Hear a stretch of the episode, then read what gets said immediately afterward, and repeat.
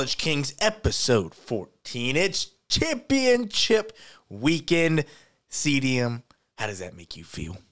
So it makes me feel good, but it also makes me so sad because that means college football's coming to an end. But we still got bowl games. We still got bowl games, but we're you know, we're getting closer to the end, bro, and it's getting really sad. It is. It is, man. It's right here, man. And we said it last week. College, it feels like it just started, and it's it's over. It's over. It's right. It's over now. Jeez. Like, like we're not going to get it every weekend anymore. Yeah, we're going to get games, but it's not going to be it's not going to be consistent games, man. You know. Yeah, no. The bowl games are going to be fun, but it's just not going to. I mean, it's not going to bring the same, the same love. You know what I mean? Mm-mm. It's not. It's, it's, really not, not. going to be the same. Plus, it's the last year of conferences. Yep. We lose the Pac-12. We lose. SEC becomes its own conference. Mm. Um, Big Ten get adds in Pac-12 teams of like Washington, Oregon, UCLA, USC, yep. and Big 12 adds in Arizona and Utah. I mean, it, it's a whole different league after this year, plus 12 man playoff as well. It's going to be a different league. Bowl bowl games won't matter as much. Not it. There's not going to be as many rivalry games anymore. You're going to get rid of some of these rivalry games that we get to see. Speaking of rivalry games, rivalry week, rivalry week last week was insane. Absolute oh, chaos. Oh, dude, no, it was the best. I think it was the best week of college football. I completely agree. Hey, that was. Hey, if that's the last week of the regular season, give me that every single time. Vikings just got the ball back. Oh my gosh, this is such a horrible football game. This is terrible. Nine to three in the third. I mean, fourth quarter, horrible. But yeah, man, awesome football. Like literally incredible football this weekend in college football. Like every game, it felt great. Like it was just a great game, and man, I would give that week for any week in college football. Um, upsets, almost upsets, amazing performances, teams miracles. that just stay hot. Hey, miracles, you know, miracles. Hey, some teams are just keep on winning, you know, and we're going to talk about all those beauties, especially the game. Michigan handling the Buckeyes. Like I said, they're the best. Hmm. Like I mm, mm, said, mm, never lost doubt, never lost doubt, um, never lost fate, you know. But there was also, like we said, that history, miracles, another historic Iron Bowl finish. It just, it just, this this game produces every oh. year. That indicates who won. If you if you live under a rock, yes, at Alabama. If you live under a rock, I just want you to know that Alabama won. they did, and it was incredible. We will show y'all how they won it as well. Um, that crazy play by Jalen Milroe. Give our thoughts fourth on that. Uh, hey, fourth and Milroe, I like that. Um, then Louisville somehow just just crashing and burning against Kentucky. You Insane. Know. Like it was. It was. I. I thought they were going to win it. Yep. Hey, dang Louisville, man. We said it. The most confusing team in football. Then we go to Washington, surviving once again. Ole Miss takes the Egg Bowl. FSU gets the dub without Jordan Travis and Jayden Daniels finishes his career with the LSU Tigers and college ball. That's not all we're talking about, though. A lot of coaches getting fired and hired. Transfer portal is popping off like crazy today. Uh, we couldn't get them all. That's without a doubt impossible. We got some yeah. of the rumored ones. We got some of the confirmed guys in the portal. So we'll kind of give our thoughts on some of these guys. Some big time names are going to be in there. Some good quarterbacks that could go some to some teams that need it. Um, good receivers that could possibly be on the market as well. And then, of course, we give you our new top six teams and our Heisman watch, even though it is a two man race at this point. Literally pick 'em odds between those two guys, Jayden Daniel and Bo Nix, but we will kind of give you our reasonings of why we have that guy, a certain guy at number one. And then we give you our New York Six bowl game predictions. Obviously, this is tough. You never know which teams are going to put in certain bowls. The only one that's a guaranteed, obviously, besides the playoff games, is the Orange Bowl we know which conferences are playing in that, but the other ones, it's all it could be anyone. So we'll yeah, give you the matchups. It's anybody's ball game. It's anyone's ball. Game. The game. matchups that could happen could Ooh. just be insane. They could be good. They could be very, very good, game, good matchups. But of course, we will also look into championship week with our game picks. I'm getting, I'm gaining on you, brother. I'm gaining on you. Are you though? Are you though? Like, I think I'm still there. I think I still still got the lead, myself. but I got I got two on you. I got two on you this past weekend, so now I uh, only had two games out. So hey, the slow approach. We're gonna win. May this the best man win. May Hey, the best the man win. best man win. Let's get into this pod, brother. Episode 14 of the College Kings starts right now. Man, a lot of coaches being hired, brother. A lot of them getting A lot fired of as coaches well. getting fired too. yeah, yeah, yes, there is. Like dropping like flies right now. Yes, yes, and man, big deals going around. Uh, obviously, the biggest opportunity, I guess you could say. No one's really done its justice with the job, but if you can, you can bring in anybody. You can have a number one recruiting class at this university at Texas A&M as they hire Duke's head coach Mike Elko, who has done really, really good over there for the Blue Devils. Now he comes in to Texas A&M. The 12th man has a new head coach. After some wildness with Mark Stoops, uh, you know, everyone was posting on on Twitter and everything. That, that was confused. Yeah, that confused me because I thought it was a set deal, and then I Yeah. saw that it bottomed out. Like nothing was going into play at all. yeah. So that's what confused me. Yeah, Mark Stoops was the guy that came out and was like, "No, I'm not taking that job." And was like, "What? What's what does that mean?" you know? It sounds it sounds a little personal. It's like I'm not taking the job. And it's like how who was the one that broke this news and who was be told this? It's like maybe he was a candidate, but obviously he was not hired, and that's what Obviously, everyone he did saying. not want the job either. Yeah. Yeah, I mean, he's doing great with things with Kentucky, and some people had their opinions about it, which I didn't think was a horrible hire. I mean, it's how many guys are really out there? You know, Yeah, you're I not mean, gonna hire. There's a not the coaching. The coaching. Uh, the coaching poll right now for like good head coaches are not really out there right now. Like it's only like offensive coordinators, defensive coordinators who are getting their shot to be a head coach. Yep. But I mean, at least they found a head coach though. At least they found somebody that can actually like knows ho- what to do in that type of position Mhm. instead of finding some an offensive coordinator or defensive coordinator, somebody like that that's never been in that uh, head coaching position, that head job, being the head honcho of a team. So they've got somebody there that knows what he's doing and how to take care of business. hmm Yeah, That's what scares me about these two other coaches that have just that just got hired though. That's the thing. Yeah. Yeah, man. I mean, hey, it's um I enjoy the hire, you know, I think when you hire a guy like a Mike Elko, it's good for A&M to kind of get a guy that doesn't have the spotlight on him at all times. When you had Jimbo, it was spotlight, you know, as much as I mean, he's a champion, so obviously that comes with the championship, you know, pedigree. They're going to see if you can do it again. I mean, obviously, um, that's what everyone looks for. They don't care about the championship you won; they're ready for the next one. And with Mike Elko, you kind of can maybe fly under the radar, win some recruiting classes, be top ten in recruiting, get some players, maybe get some transfer portal guys. You know, get this team on the track because let's be honest, you know, as nice as the destination is, as much money as this university has, they're not winning football games. You know, No, they're no, not they- winning the conference. Nothing, nothing during the Jimbo era looked promising at all. Yeah, you beat Alabama. Yeah, you did beat LSU that one time in seven overtimes. Yeah. But after that, I mean, there's really nothing much to look forward to. You didn't make, you never made it close to winning the West. You never made it close to making an SEC championship. You never made it close to being an actual threat to college football.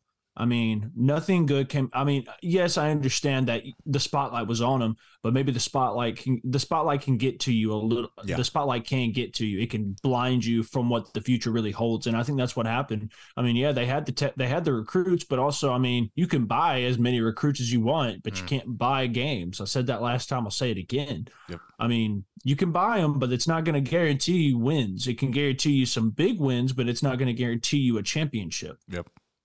Couldn't Like, agree. you don't have a culture. Mm-hmm.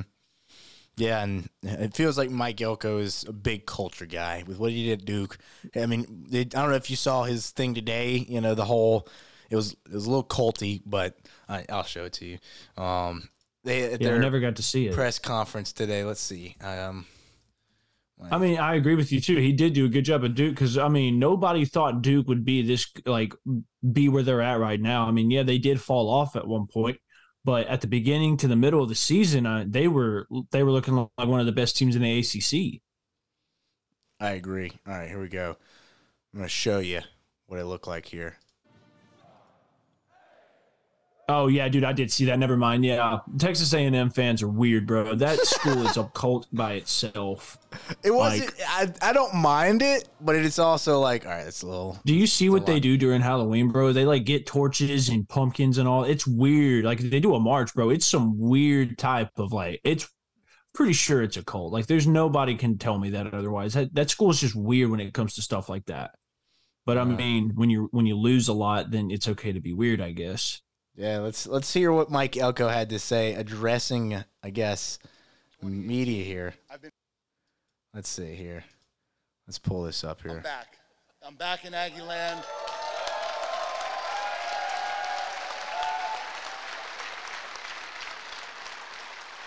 I'm back where I belong. Uh, that was such a long pause. for four amazing years. Pick up the pace. Um, this is a special time to be the leader of this great football program. From the moment I came down here back in 2018, I've been blown away by this place.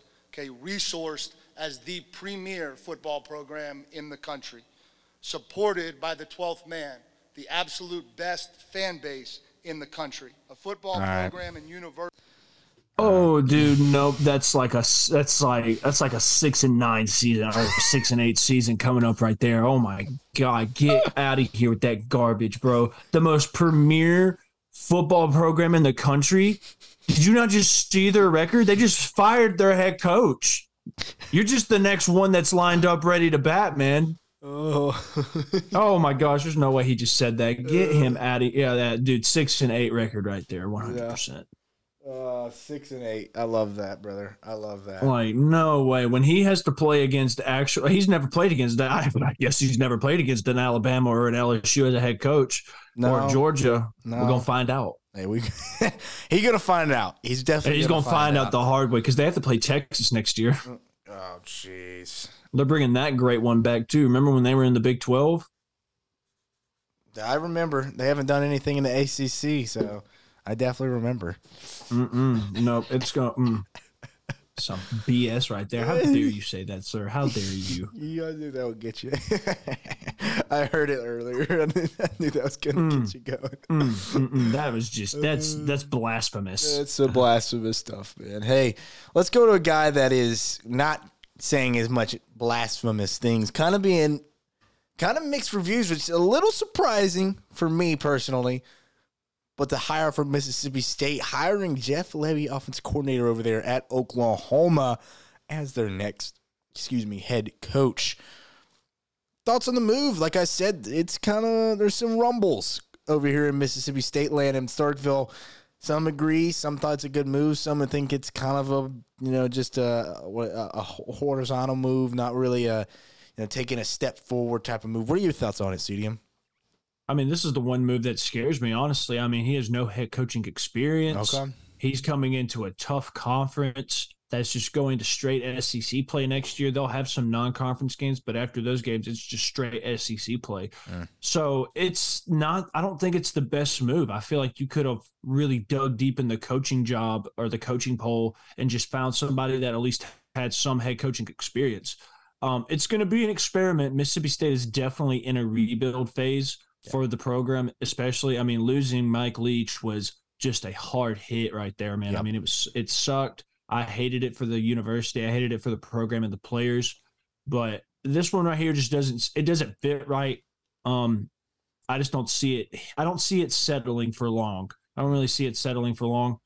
If he figures something out, then obviously he's doing the great. He's doing what he needs to do. But it's obviously obviously Mississippi State is going through like a rebuild phase for their program trying to figure out an identity, especially if Will Rogers is to leave.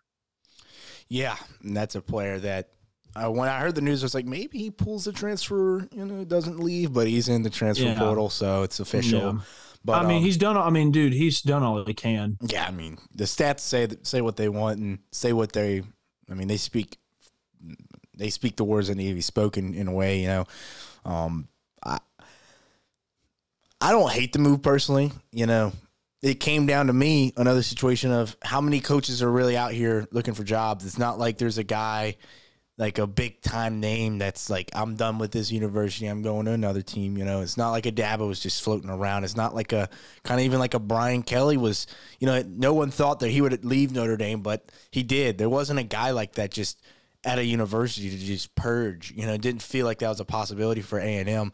You heard all the names. You heard the Dabos. You heard the Ryan Days, and you know, I just why would you leave those programs for this program? Uh, That's a pivot. Yeah. You know, that, you know, um, especially f- for uh, you know going to um, um, Mississippi State. Uh, I would. I'm interested because I heard actually. Um, I actually got that mixed up. I was reading the wrong wrong thing. Those were A and M rumors. My fault. Um, when it came to Mississippi State, you hear the coach O's. You know, you hear you hear some certain names. You hear some rumbles for some kind of a championship coach, a coach O. You know, hey, you may Yeah. go back at you might go after back after Dan Mullins, which is absolute craziness because I know a lot of Mississippi State fans hate Dan Mullins, and then all of a sudden they like the guy again when it's, they need a coach. So, um, yeah, it, it- when it when it came down to it, it's like, all right, how many how many coaches are out here? How many are we able to pull from? And do we go after a, a guy that's gonna, yeah, he might a guaranteed eight wins, but that's the best he's gonna do, or do you take a wild card on a guy that you know everywhere he's had an offense, they've done pretty damn good, you know, with Jeff Lebby. Yeah. So it, it felt like, all right, this is a move. Oh, TJ Hawkinson, Tutty. Um, this felt like a move that was like, all right, that's good. That's a good move to kind of maybe take a chance, um, and maybe take a run at something. You know, I'm not saying they're going to win the SEC or nothing with this guy, but hey, take a chance on a guy. You know, let a guy maybe come in, reestablish a culture. He's the proof is in the pudding that he can coordinate. Can he lead a team? We'll see about that. That's a whole entire different ball game. But I didn't hate the move. I really, I think it's a good move. They'll win about six or seven games. They'll be bowl eligible next season, which is all. Hey, that's a that's a step forward with how bad this team Yeah, was. This getting year. bowl eligible is the biggest one. I just uh, and if you think it's a safe move, I I can see why you think it's a safe move, and that's your opinion. It's just like it doesn't settle for me. It's Yeah. not like I don't feel like it's going to be. I'm not expecting it to be one two years. Bam, they're competing again. You know what I mean? Yeah. But I expect it to just be. I don't expect it to be the smoothest road for Jeff Lebby and this Mississippi State program. It Yeah. could work out. It could not work out. It's totally. It's totally. He he holds his cards now. Like he is. It's up to him and what he's and what he has to do and what he can do. Yeah, that's a valid reasoning. You know, it's the new guy on the block. It's hard to kind of. Is he going to be a good head coach? We've seen a lot of great coordinators not be able to pull it off as a head coach. So, can he do it? We shall see. Let's talk about a head coach that did get purged from a university to go to another university.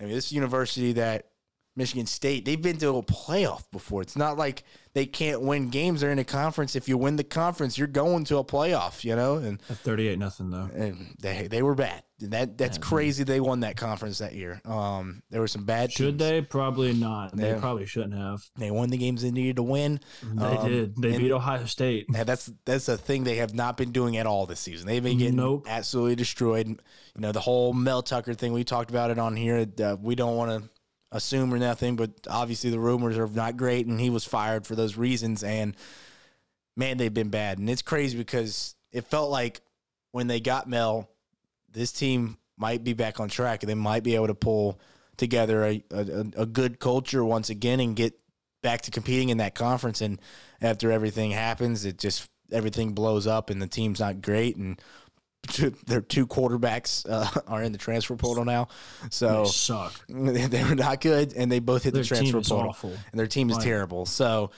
they said we got to make a move. We got to change something now, and they do by bringing in Jonathan Smith, head coach for Oregon State. And I'll tell you, it's not easy to win out there in, in Corvallis against those teams, and they have done a lot of that winning this season and in past seasons. It's not like this is just a one thing, one year thing. And the Oregon State's been pretty good for the last few years, and they bring in DJ, and they had a chance for the conference. So Did you um, see his reaction to the news when he got hired as the head coach? I have not. Hey, DJ put on there. He said, "Well," Oh, with the sad emoji. That's that's right. I want to. Yeah. I, I need to see that. Let's see. yeah, yeah. I mean, this is one head coaching job I do like. Uh, it does suck because he was making moves at Oregon State. He, I mean, he put Oregon State back to where they needed to be, and that's comp- uh, competing in the Pac-12. Now going into the uh, now Oregon State, Oregon State's going into the uh, Big Ten next year, so he probably has to play against Oregon State, his former team. Yeah. Um, I like this one Yeah. just because There it is, yeah, that one right there. I mean, that's, I mean, it is heartbreaking because that, um, that makes me think that DJ's staying another year. yeah. People tell him to follow him. No, I, mean, that'd be I mean, it wouldn't be bad. that'd be interesting. It wouldn't be a bad idea. I mean, uh, be around a guy, be around the coach that's really mentored you up since you came from Clemson. Hey, put your you best really- ball with him. Yeah, I mean, you had no confidence in. Cle- I mean, you had no confidence. Um, you were at your lowest point, in my opinion. And Jonathan Smith really brought that out into you, helped him blossom. And plus, the offense that he had around him was good. I mean, that offense was great. Um, the Oregon State, uh, the Washington game showed it. The Oregon game did not show it, but Oregon's on playing on a different level right now. Yep. But hiring Jonathan Smith is the next is the next big step that they made. Because I mean, we've seen Michigan State compete. We've seen what this team can really do when they have the right coach and the right players at the right positions. So this uh, this hire is going to be able to put them back on track to not really you know compete with the big dogs like Michigan and Ohio State and Penn State, but be able to make a push to be kind of near their level of uh, competition. I think it's going to be able to push them past the limits of hey, we're being if we continue to uh, continue to do what we're doing and not come in last place in the Big Ten, not come second to last. I'm talking about at least top five or top six in that division. Because if you do that, that just shows that you're able to compete with those types of players. Fumble. What happened? Fumble. Oh no! Justin Fields, get this guy off the field. Oh, Unbelievable. dude, they're getting Caleb Williams. They're getting Caleb. They're getting Caleb. But Jonathan Smith, uh, the Jonathan Smith hire is really good. Um, he'll be able to bring in some star-studded recruits, especially in the transfer portal. He is one of the coaches that takes advantage Mhm. of the portal. So who knows? I mean, DJ easily could follow him to Michigan State. It'd be really gross and weird to see him in a Michigan State uniform. Ugh, that It green. would just not Ugh, sit right. ugh. But also, um, going into the Big Ten is more competition, better competition, um, better chances of making a playoff game. Yep. Uh, it's going to be hard. It's a harder road than the Pac-12 is. I mean, right now the Pac-12 was already hard enough this year, but the Big Ten next year is going to be ten times harder when you add in teams of Washington, Oregon, UCLA, USC, Michigan, um, Oregon State as well. Um, I think it's a great hire and a good. Uh, I think we're. I think Michigan State's going to be able to look upward towards this and towards the future of that program. Yeah, man. You said it best. Like, I hate to see the guy leave, but this gives you a much better, much better opportunity to win the big games. You have opportunities against Ohio State or Michigan. You know, you got all those games that you know you're not getting in the Pac-12. You know, this year was a, a different year. You know, if you beat a Washington and an Oregon and you don't lose, you know, to uh, Washington State, you know, you're right in the middle of it. You know, you're you're you're in the playoffs. You know, Yeah. and it's it was a it was a different year for the Pac-12. Obviously, that the Pac-12 is dead after this year, but um, this is a smart move for a guy that is at the peak of his career. Get the bag, see what you can do at a Michigan State. It's not going to be easy, like you said, man. It's you're going against the top dogs, man. Some of the best teams in the entire country consistently, and now you got to try and get on their level. That's tough, but if there's a guy that can do it, I, I do believe in Jonathan Smith. What he was able to do out there in Corvallis, a team that you know historically, you know, really not the greatest football team. You know, they've had good seasons in the past, but since he's been there, they've they've been pretty dang good at football. So Oh yeah. You know, bringing in DJ, you had an actual quarterback. You, they gave you a chance, and you know, couldn't pull it off this year. But um, I was impressed with Oregon State all season, and what he can do to Michigan, like you said, transfer portal, recruiting, he can get them right back on the map. And I'm I'm Oh, yeah. really intrigued with what he can possibly do out there in Michigan State. I think he can get it done for sure. It's going to be a work in progress. Like all these head coaches, I mean, you're not going into teams that are built. All of these head coaches that have gotten hired, have to go in and build their own culture. That's what college football is all about. You have to have a culture for a team. If you don't have a culture, if you don't have a standard, then you're not going to really, per, uh, you're not going to, you know, excel to excel to your limits, to your expectations. Yep. So take, I mean, it's going to take time. It's going to be a couple. It's going to be a rough couple years going into this. But if they all just settle down, get their heads straight, and figure, and just you know, be the head coaches that they plan to be, then they can all fully su- succeed. But the two in the SEC are going to have, I mean, they're all going to have hard roads now because they're all in tougher, tougher conferences. They're no longer OC. He's no longer an OC. Um, you're head coach into a new conference, and you're also, and then uh, you have the other one, uh, Jonathan Smith going into a new conference. So it's all going to be a work in progress. But if they all, if they all settle down and get it done, then each one can excel to their expectations. Yep. I'm intrigued. I love to see new hires to better teams. Got to root for them in a slight way. Obviously, when you're not when you're playing them, you hope they're the worst coach of all time. But when you're not, it's like okay, we'd love to see this guy kind of turn this team around. So we'll be rooting for them. We'll be watching them as they progress into next season.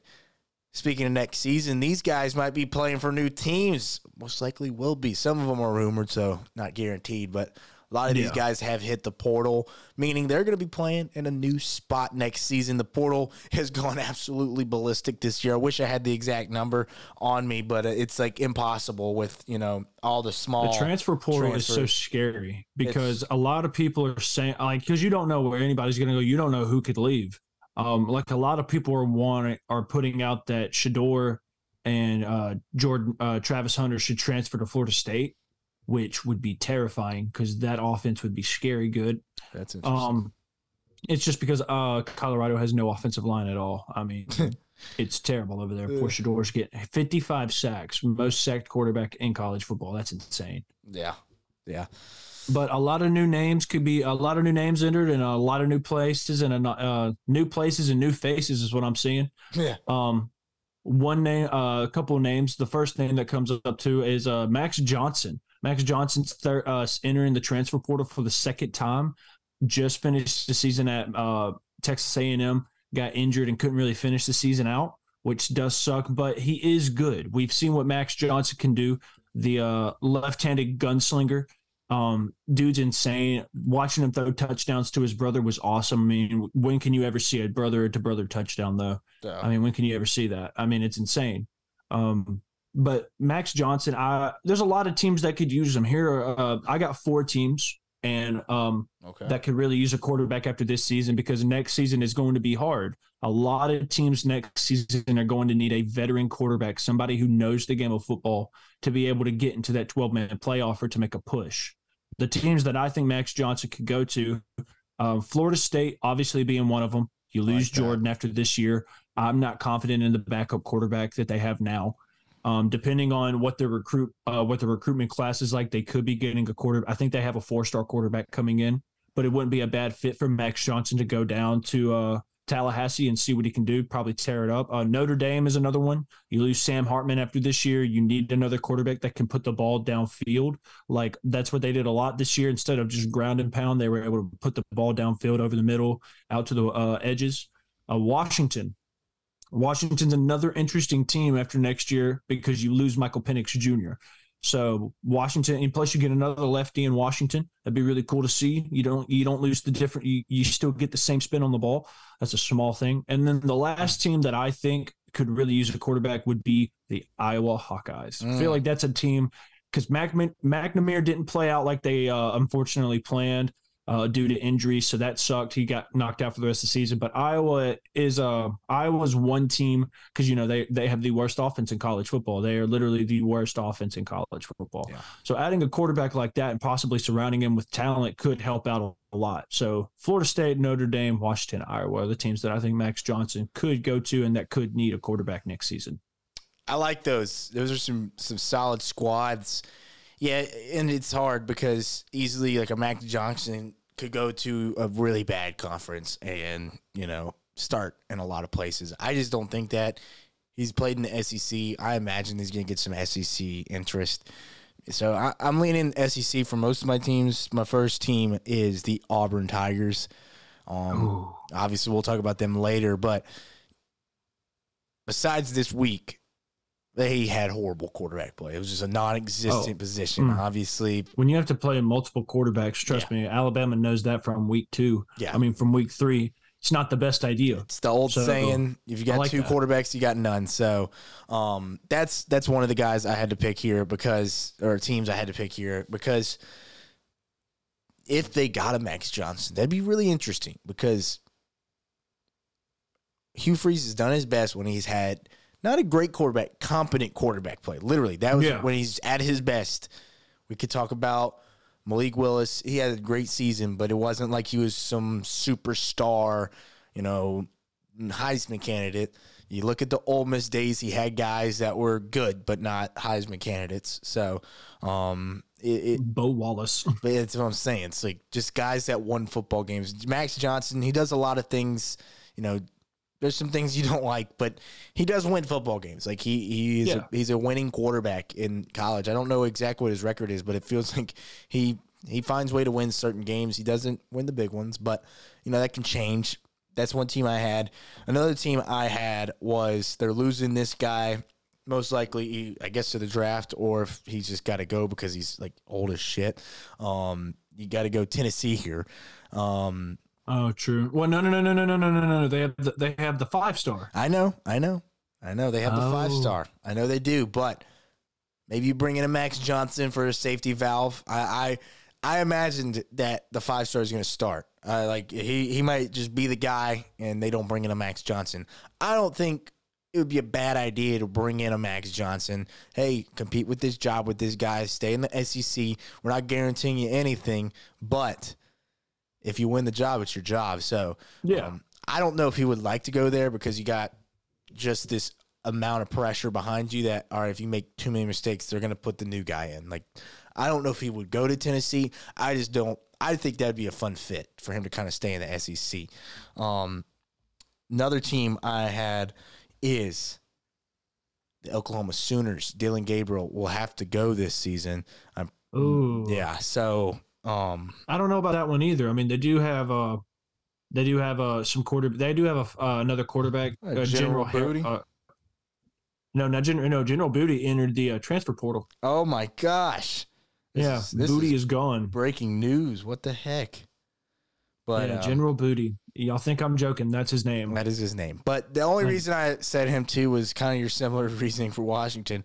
Lefty, you know, kind of a similar ish player, not as nearly as a good of a runner, obviously, but he he's got arm talent for days and he Oh, can he is a pocket passer. he can rope the ball. So um I, I these are my favorites Auburn. These are just other teams I'm throwing into the picture because hey, they're Yeah. gonna need a guy. And then just because they're gonna need a guy probably. I don't know who their backup is. I'm pretty sure it's no one good. Um yeah, no, unless they go to transfer. Notre Dame. They saw Yeah, they can win games. They can win big games with a quarterback. Sam Hartman won a lot of games, couldn't win the bigger ones. Obviously, got some pretty tough losses this season, but uh, Max Johnson would could probably, if academically, academically, that's a big thing. But um, if he went there, I think he could, you know, make a run. You know, go, go, I think he could make a run for sure. You know, so those are my teams that I had for Max Johnson. Ooh, all right. Hey, let's go into Speaking of uh Texas A&M, Yeah. staying there. Mm, Evan Stewart. yeah. If the are the rumors true that he is in the portal? I don't. Let's see. I don't think he's actually in the portal, but I everyone's know I heard rumors are floating around that he's thinking about it. Let's And see. if he does, if he does, then here are some here are here are five schools really fast that I think that could go after a top five wide receiver in college football.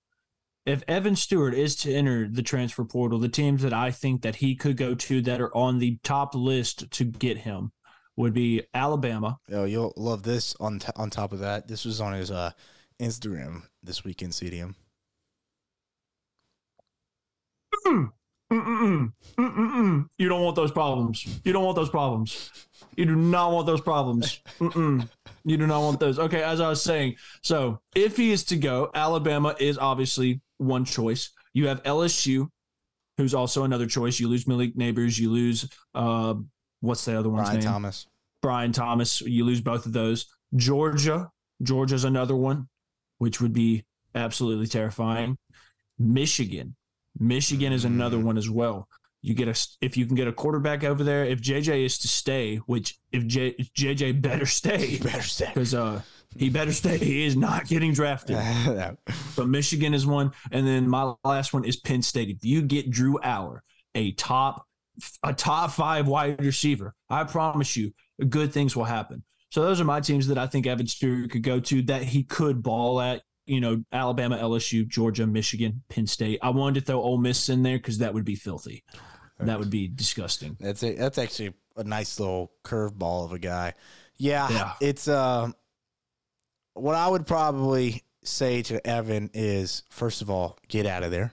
First of all, yeah, leave, leave now. You have not been utilized at all since you've been there, and you, he he had some crazy catches against LSU where I was like, okay, yeah, this guy, like this, this is this is ridiculous. Like, come on, how is this guy not more known? Like, we know who Evan Stewart is from recruiting. We knew the guy. oh, his freshman year, he was a dog, and he was a dog. Like he has had moments, and obviously just quarterback reasonings and everything that happened at A and M, he just hasn't had his full opportunity. And so for me, you laid out a couple. I feel like are obvious. I think I, I think if he hits the portal, it's to go to Bama. Like, oh my god, I that's how that's who I would put money on if you were asking me.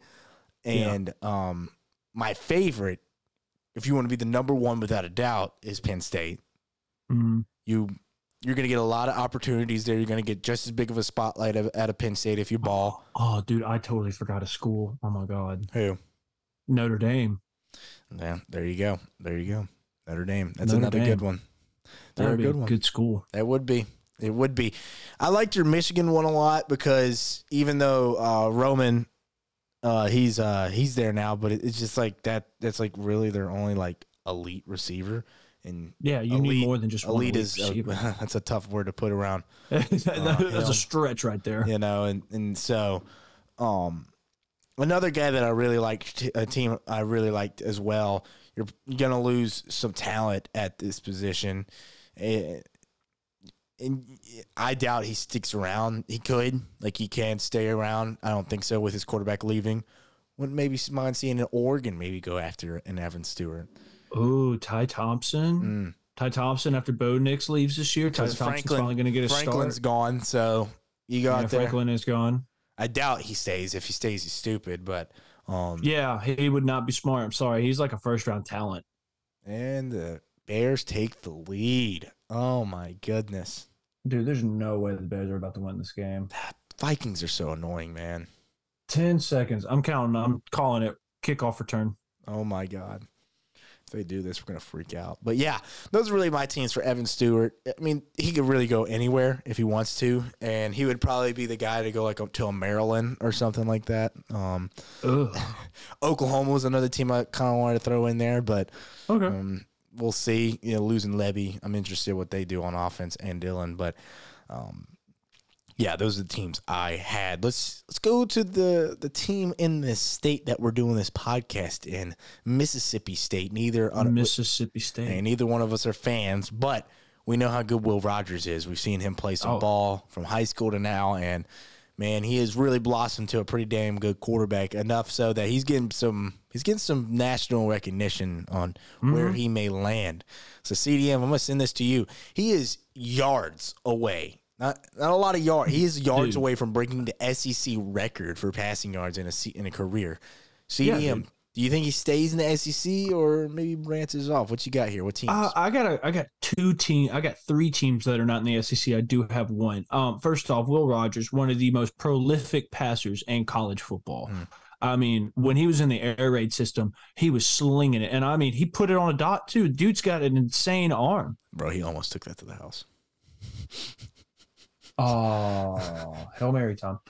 Um, Will Rogers, one of the best passers in college football. I mean, but it all it the worst part that happened beside one of the worst parts that happened besides Leach passing is the whole new scheme around him now. Yeah. A whole new scheme around so an bad. offense where you're not being able to sling the rock, where you actually have to hand the ball off. And it's I mean, it sucks being in a new system where you have to figure out everything especially when you're not used to slinging the ball 60 times a game and throwing over 500 yards a game. Yeah. Um, but teams that could use him and his leadership for sure and his arm talent. Um, the SEC team that I have is Texas A&M. Mm, That's who I have. I think if you are to start, I think if you're going to start over a new program. Oh, sorry, okay. sorry. We gotta Oh, watch this. We gotta watch this, y'all. Oh my God. What's that Toss it. Oh, that was a forward pass. I think they're gonna call that. Yeah. Going the Yeah, wrong it was a way, guys.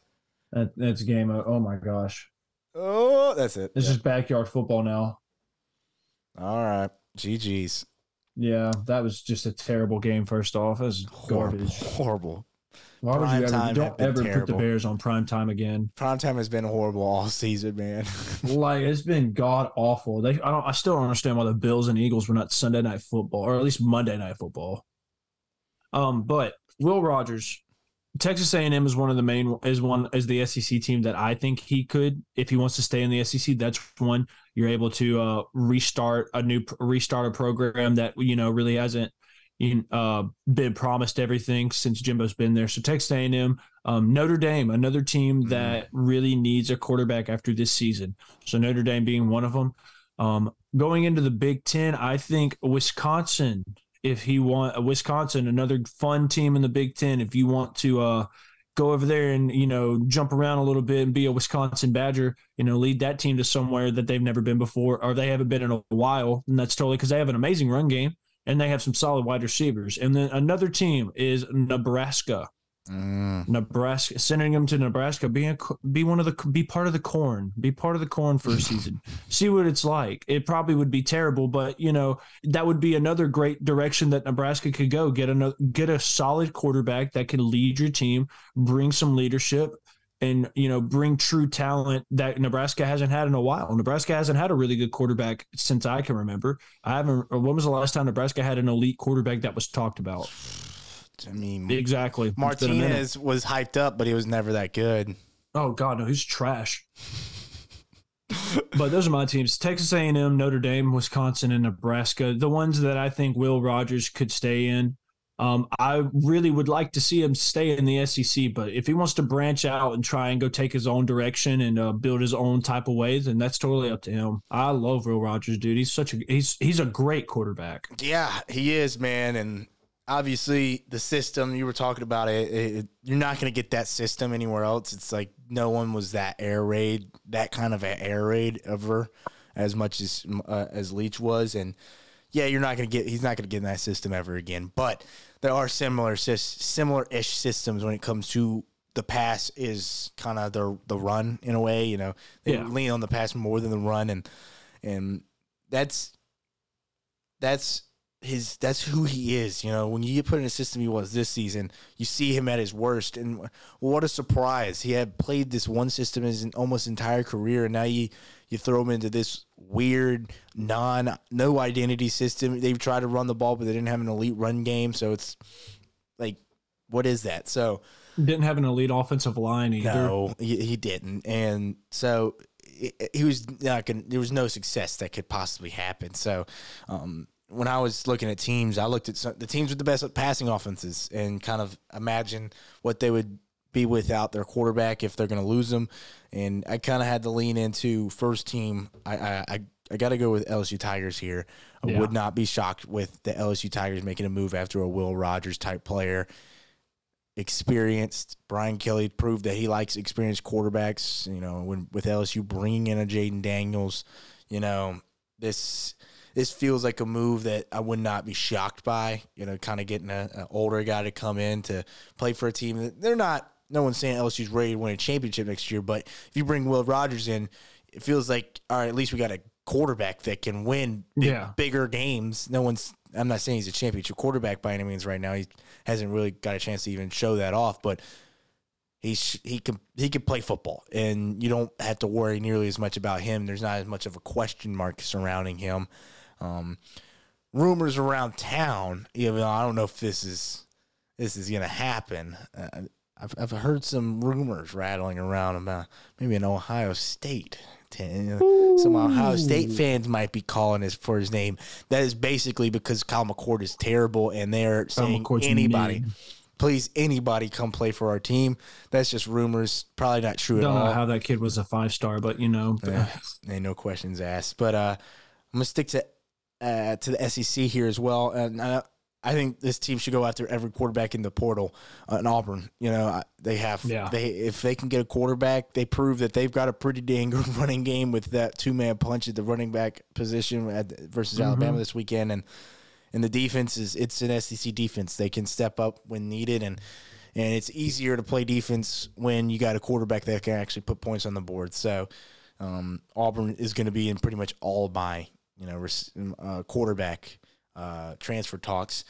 Another team, uh, once again, I'm going to go with Oklahoma. Kind of getting into this because Dillon Gabriel, he's gone. Why not give him get him into that system where you know they like to pass the ball, but um, also not sure if that's a perfect fit. Um, another team I thought of. It's a little bit of a North Carolina. Ooh, North Carolina.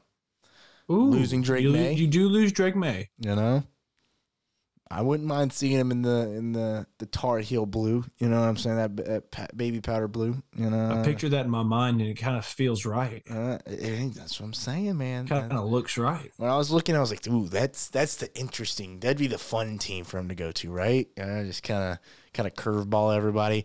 Obviously, there's the Oregon's and Washingtons that throw the piss out of the ball, but I just don't know if he would want to go to a Pac-12. Well, sorry, sorry, not Pac-12 anymore. Big Ten. Big Ten team. Uh, Yeah. uh, that's still I don't know about all that. So um, those are my teams that I really saw. When I was looking at some of these stats, like that would be an interesting fit. My favorite, just as a fan, would be North Carolina. I wouldn't mind seeing him in purple and gold though. So um, Will Rogers, we'll see where you go, brother. You might you might just like pull a curveball and go to Southern Miss. Hey, to the top, brother. Oh, I thought you were gonna say Ole Miss. I was like, that's the biggest gut punch as a Oh, Mississippi God. State fan. so bad. Oh my god. Just god. right there, You'd done. be immediately hated for the rest of your life. Uh, Oh, 100%. You'd be like the Dan Mullens when he left and went to Florida, dude. You'd be hated. hated, just pure hatred. Jeez, don't even want to imagine that. All right, let's keep this thing going to Will Howard. This one was a shocker. That was weird. That was a weird one. When I saw that pop up on Instagram, I was just like, I mean, yeah, you win the Big 12 last year. You don't go back this year to defend your Big 12 title. So you've been there, you've been there all four years of college. So maybe it is time for a change. Yep. And uh, you know, that is another big quarterback that's uh, a veteran that knows what to do in an offense type deal. So uh, I'll start this one off real fast. Yeah. I think, you know, four teams that come to mind to me. One, Auburn. That would, uh, as you said, needs a quarterback. Has struggled with quarterback these past couple years. Um, so Auburn would be one. Um, I'm going to throw in what's the other team I said? Oh, right here. Florida State again. Once again, Florida State is right there needing a quarterback. Um, Oklahoma right after them. And then um, Notre Dame. Notre Dame is like one of my main schools that needs a quarterback because you see what happens when they have a good quarterback. They produce numbers. They get down the field more. Um, but that's what my four teams: Auburn, um, what was that? Auburn, Notre Dame, Florida State, and who else did I say? It deleted it. Wait, Yeah. you said which teams did you say? I said Auburn, Florida State, Notre Dame, and uh, Oklahoma. Oklahoma, Those are the yeah. teams. There it is. Those are the teams. Plus, going. Uh, the worst thing about going to Oklahoma, if you're a quarterback, is you don't play in the Big Twelve anymore. You're playing in the SEC next year. Yeah. So that's like the biggest thing is like you have to you're gonna have to play against the best competition. Yes, yes, you are. And Which he can do that. Like I mean, he is a field he's a field general quarterback. We saw what he could do. He's gritty. He knows where to put he can put the ball downfield. He's athletic. He does have some wheels on Yes. him. He is big. He's like six four, six three. Yeah, he's a big 200 plus. Like he's a big he's a big guy. He can take a hit. six five. Um yeah, six five, at least two, uh, Got plus, two, 220 plus probably. yeah, probably. Like, Good but he can get the job done. I've seen, we've seen what he can do at Kansas State. Yep. He kind of brought Kansas State back from uh, back from uh, the depths of suck because they did suck for a while. They were terrible. um, but those are the teams that I feel like he could go and make an impact for. And I hate that they're in the SEC, but I mean, if you want to be the best, you got to play against the best. Yes, yes, you do. And uh, I'm interested because Will Howard, it was was the shocker of the day when I saw the news. I was Kansas State did lose to Iowa State, and it was maybe maybe he was kind of like, I'm not going to win here. Like we're not going to win the big games at Kansas State. You win the conference last year, cool. TCU still made the playoffs, all right. But Yeah. um, if they were going to win a year, it'd been last year, and this year that just wasn't the case either. So I get why he left. Um, when it comes to teams, um, I don't want to just sound like a broken record. So I'll just kind of Auburn is all like I said they're going to be in there. Um, yeah. Ohio State is a fun one for me. A lot of Ohio Yeah. State fans are calling for this guy after hearing the news. Like, please, please, please, please, we need please help guy. us.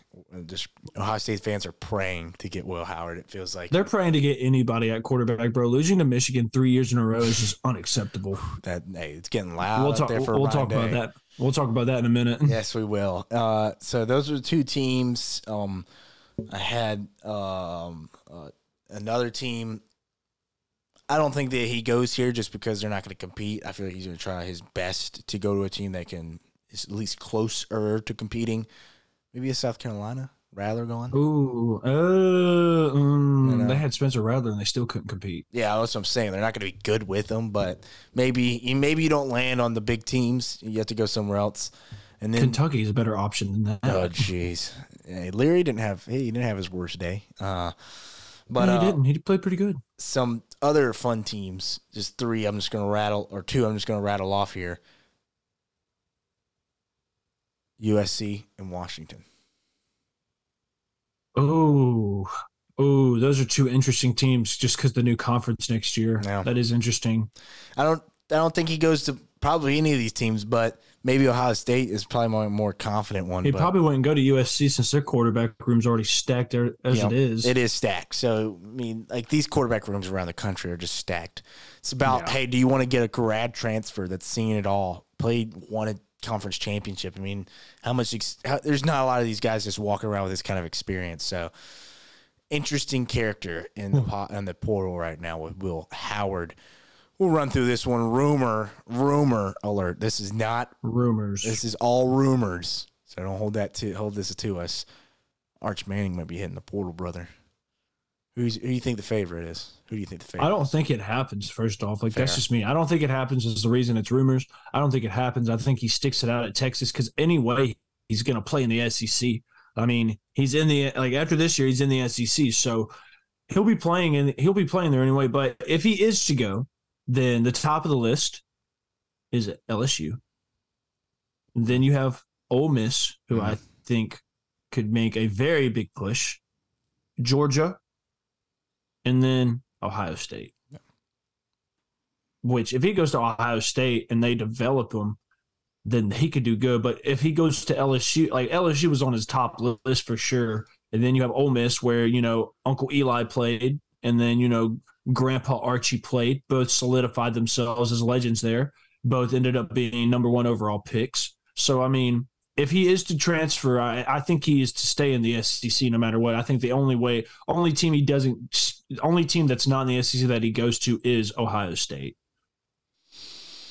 Yeah, um, I agree.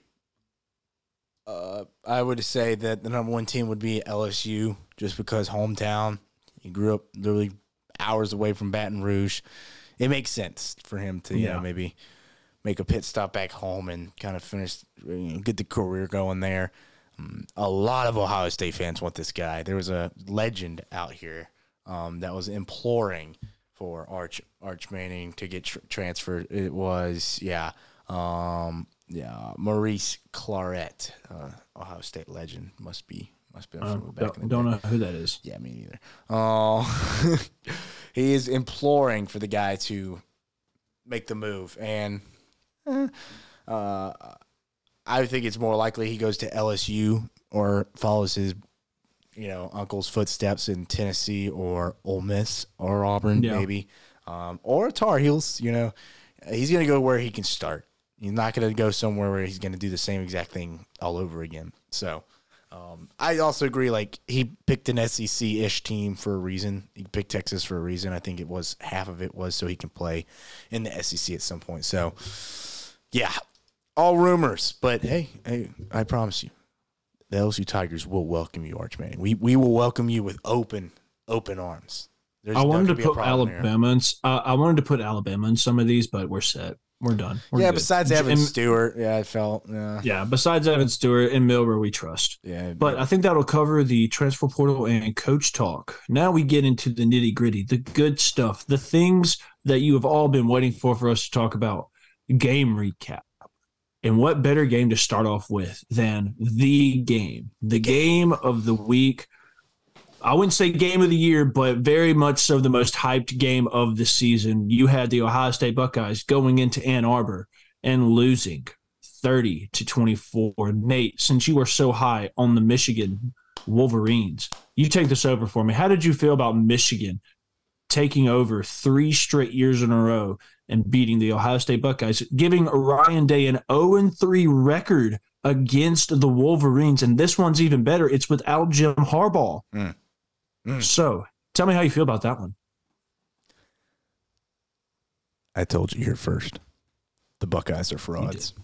You did. You did. You did. Michigan you did. is better than the Buckeyes.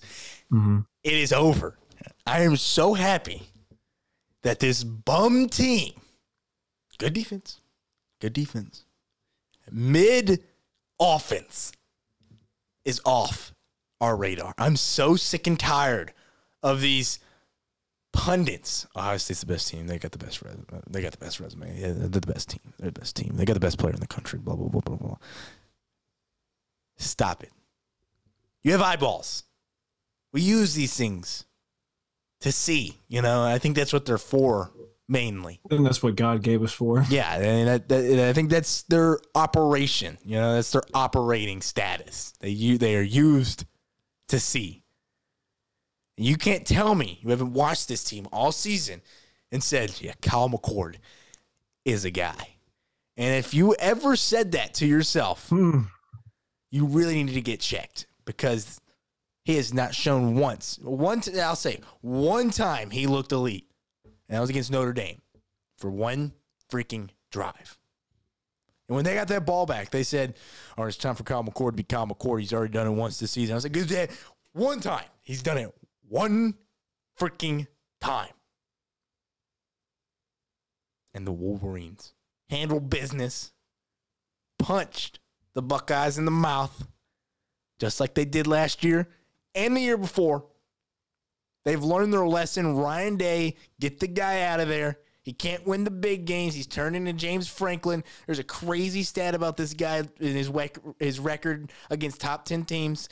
He doesn't win them. He doesn't win these games. What a shocker. I think he only beats Penn State. You know? I'm done. Ohio State, I'm so sick and tired. I've let the fans mourn. I'm sick and tired of the garbage. Y'all have been spewing all season about this dang team. Never, I, and I, I was a guy coming into the season. I said it. I said, Ohio State, they're a team to watch. They're my number one team. But I had enough courage understand. I I was humble. I, I said I said I said I was wrong. My eyes tell me this team's not there yet. Kyle McCord's not there yet. They're not as good as I thought they. I came into the season saying this is the best team, and I changed that because I'm humble. And I said Michigan's a better team. I know they played nobodies. I understand that wholeheartedly. But they also destroyed every single one of those teams. Yes, they did. It was never close. They never had a close game until Penn State. My, my, my case is rested. I've told everyone all season Michigan was going to beat this team. Faith was never lost. Confidence is as high as ever. Your boy's never wrong. And there's another team that we're going to be talking about this week that I'm not losing confidence in either because obviously I'm a prophet. I've told you all this once. I've told you a million times. Michigan is better than Ohio State, even without Jim Harbaugh on the sidelines. Case rested, done deal. Wolverines going to the championship and probably going to lose, but they beat Ohio State. you feel better now? I do. I'm so sick and tired of Buckeyes fans. I understand. I understand. I feel the same way, even though I did pick Ohio State. I did. I don't like Michigan just because the whole scandal that came out, but I understand. Respect is due, or respect is due. They got the job done.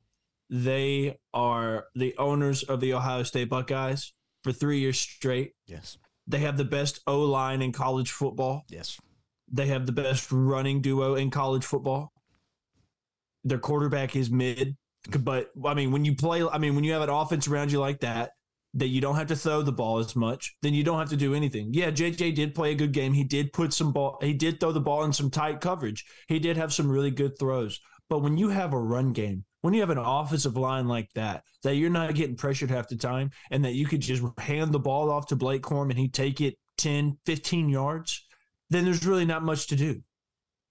But Ohio State did have moments. Ohio State did have moments where they had opportunities to take the lead, to change momentum and put it on their side, but they could not capitalize. They did have a couple good plays. Marvin Harrison Jr. did have his day, did have over 100 yards and a touchdown. Um, you know, this is probably this what this was probably his last game as an Ohio State Buckeye. We'll be seeing him on Sundays next year for sure. Oh yeah. Um, but Kyle McCord, man, is not the guy. I think we figured that out. I think Ohio State figured that out now that he is just not the guy to lead their team to the promised lands. Um, Ryan Day, get your ass in that hot seat, dude, because you are on fire, bro. Three years in a row is insane. Yeah, what they did to Michigan, what Ohio State used to do to Michigan was it, it, you know, it's starting to come around. You know, the shoes on the other foot, but you also had Urban Meyer as your head coach. You didn't have Ryan Day. Yep. This is a whole different time in history where we honestly can say that Michigan is going to own Ohio State for a couple years. But Ohio State had moments where they had they they could have won that game. They could have they couldn't have won it, but they probably could have taken taken the lead. Probably made it a bit harder on Michigan to uh, win that game, but Michigan just took control at the line of scrimmage from beginning, middle, and end and shoved it down their throats. And it was such, I mean, it was a good game. It ended up being a better game than I expected it to be, especially towards the end. Mm. Um, they had a chance. That fourth quarter, man, I mean, that final drive where it was a catch and a fumble and a recovery, I thought they had a chance. But ultimately, at the end of the day, Michigan's defense stepped up and got the job done. And Michigan right now looking like looking like the best team in the country after what Georgia did, after what uh, Georgia did to Georgia Tech. You know, not the most impressive win, but we'll talk about that. Um, Michigan, man, just took control of the game, got the job done, gets to see Iowa in the Big Ten championship, and gets to be reclaimed as Big Ten championships because their Iowa's not beat. No, you don't. You don't got the Hawkeyes. No, God, no. Whoever has the Hawkeyes is smoking crack. You better put some money on it. You better make. You better put it. some fat stacks on that game if you have it. Iowa winning that game. If Iowa wins that game, then I'm I don't know what to believe in anymore. Mm. Wouldn't know what to believe in. But what a great game. Um another great historic battle. But Michigan Michigan owns it now, man. Michigan is the, Michigan's the top dog in the Big Ten now. Mm, they are. They truly, truly are. We have seen the rise of Michigan after so many down years. It's kind of crazy to watch, man. It's kind of crazy. It's crazy. But that'll mm-hmm. cover that game. But now we get on to the best game of the night, the best game of the week. In my opinion, you can call me crazy. It's the best rivalry in college football. It puts asses in seats. You, I don't care what you say about Michigan and Ohio State. Okay, I don't see Alabama and Auburn getting swept three years in a row by each other. At least we split it with them. but the best, the best rivalry in college football, the Iron Bowl, and my God, did we get another classic in Jordan Air Stadium? It was a good game, a really good game. And I will do this. I will give Auburn props. Auburn played like it was the last time this program will ever play college football. They came out and they wanted the game more. Mm. That first drive Alabama had when they went down and scored was beautiful. It looked flawless, motionless, smooth machine working together. And then it just kind of it kind of bailed out. It kind of fell off. Auburn, that third drive where they just ran the piss out of the ball. That drive, 68 yards of just running the ball. They wanted it more. They wanted this win more, and I could see it the entire game. I was at work while watching this game, but I was surrounded by Alabama fans at the bar and I could hear the excitement. I could hear the uh, depression in their voices at times during the game. But you know, Auburn had Auburn's rushing game was on show. They had 244 rushing yards as a team, which is totally insane for Alabama to give up. Alabama's run defense obviously didn't show up. Their passing defense was it was good, it was there, but the run defense has got to be one thing you change coming into next week to an SEC championship. Um, you know, the first, as I said, Bama's first drive, but after Bama's first drive, they really couldn't seem to get anything. They could go down the field, we just couldn't get in the end zone. Hmm. That's one thing Alabama couldn't do, and it was weird to see that, especially after these couple of weeks of Alabama being dominant again, being able to go into the end zone on every drive. I mean, it was great, but then we talk about the game, the play that made it all. So Alabama gets the ball back. This one, fourth and 31, fourth and goal. Unbelievable. Touchdown. Can't believe that happened. So I was walking past the bar. I had one table. Bond. And I, Isaiah I walk, Bond. Double Agent 007, baby. What you talking about, baby? Right here.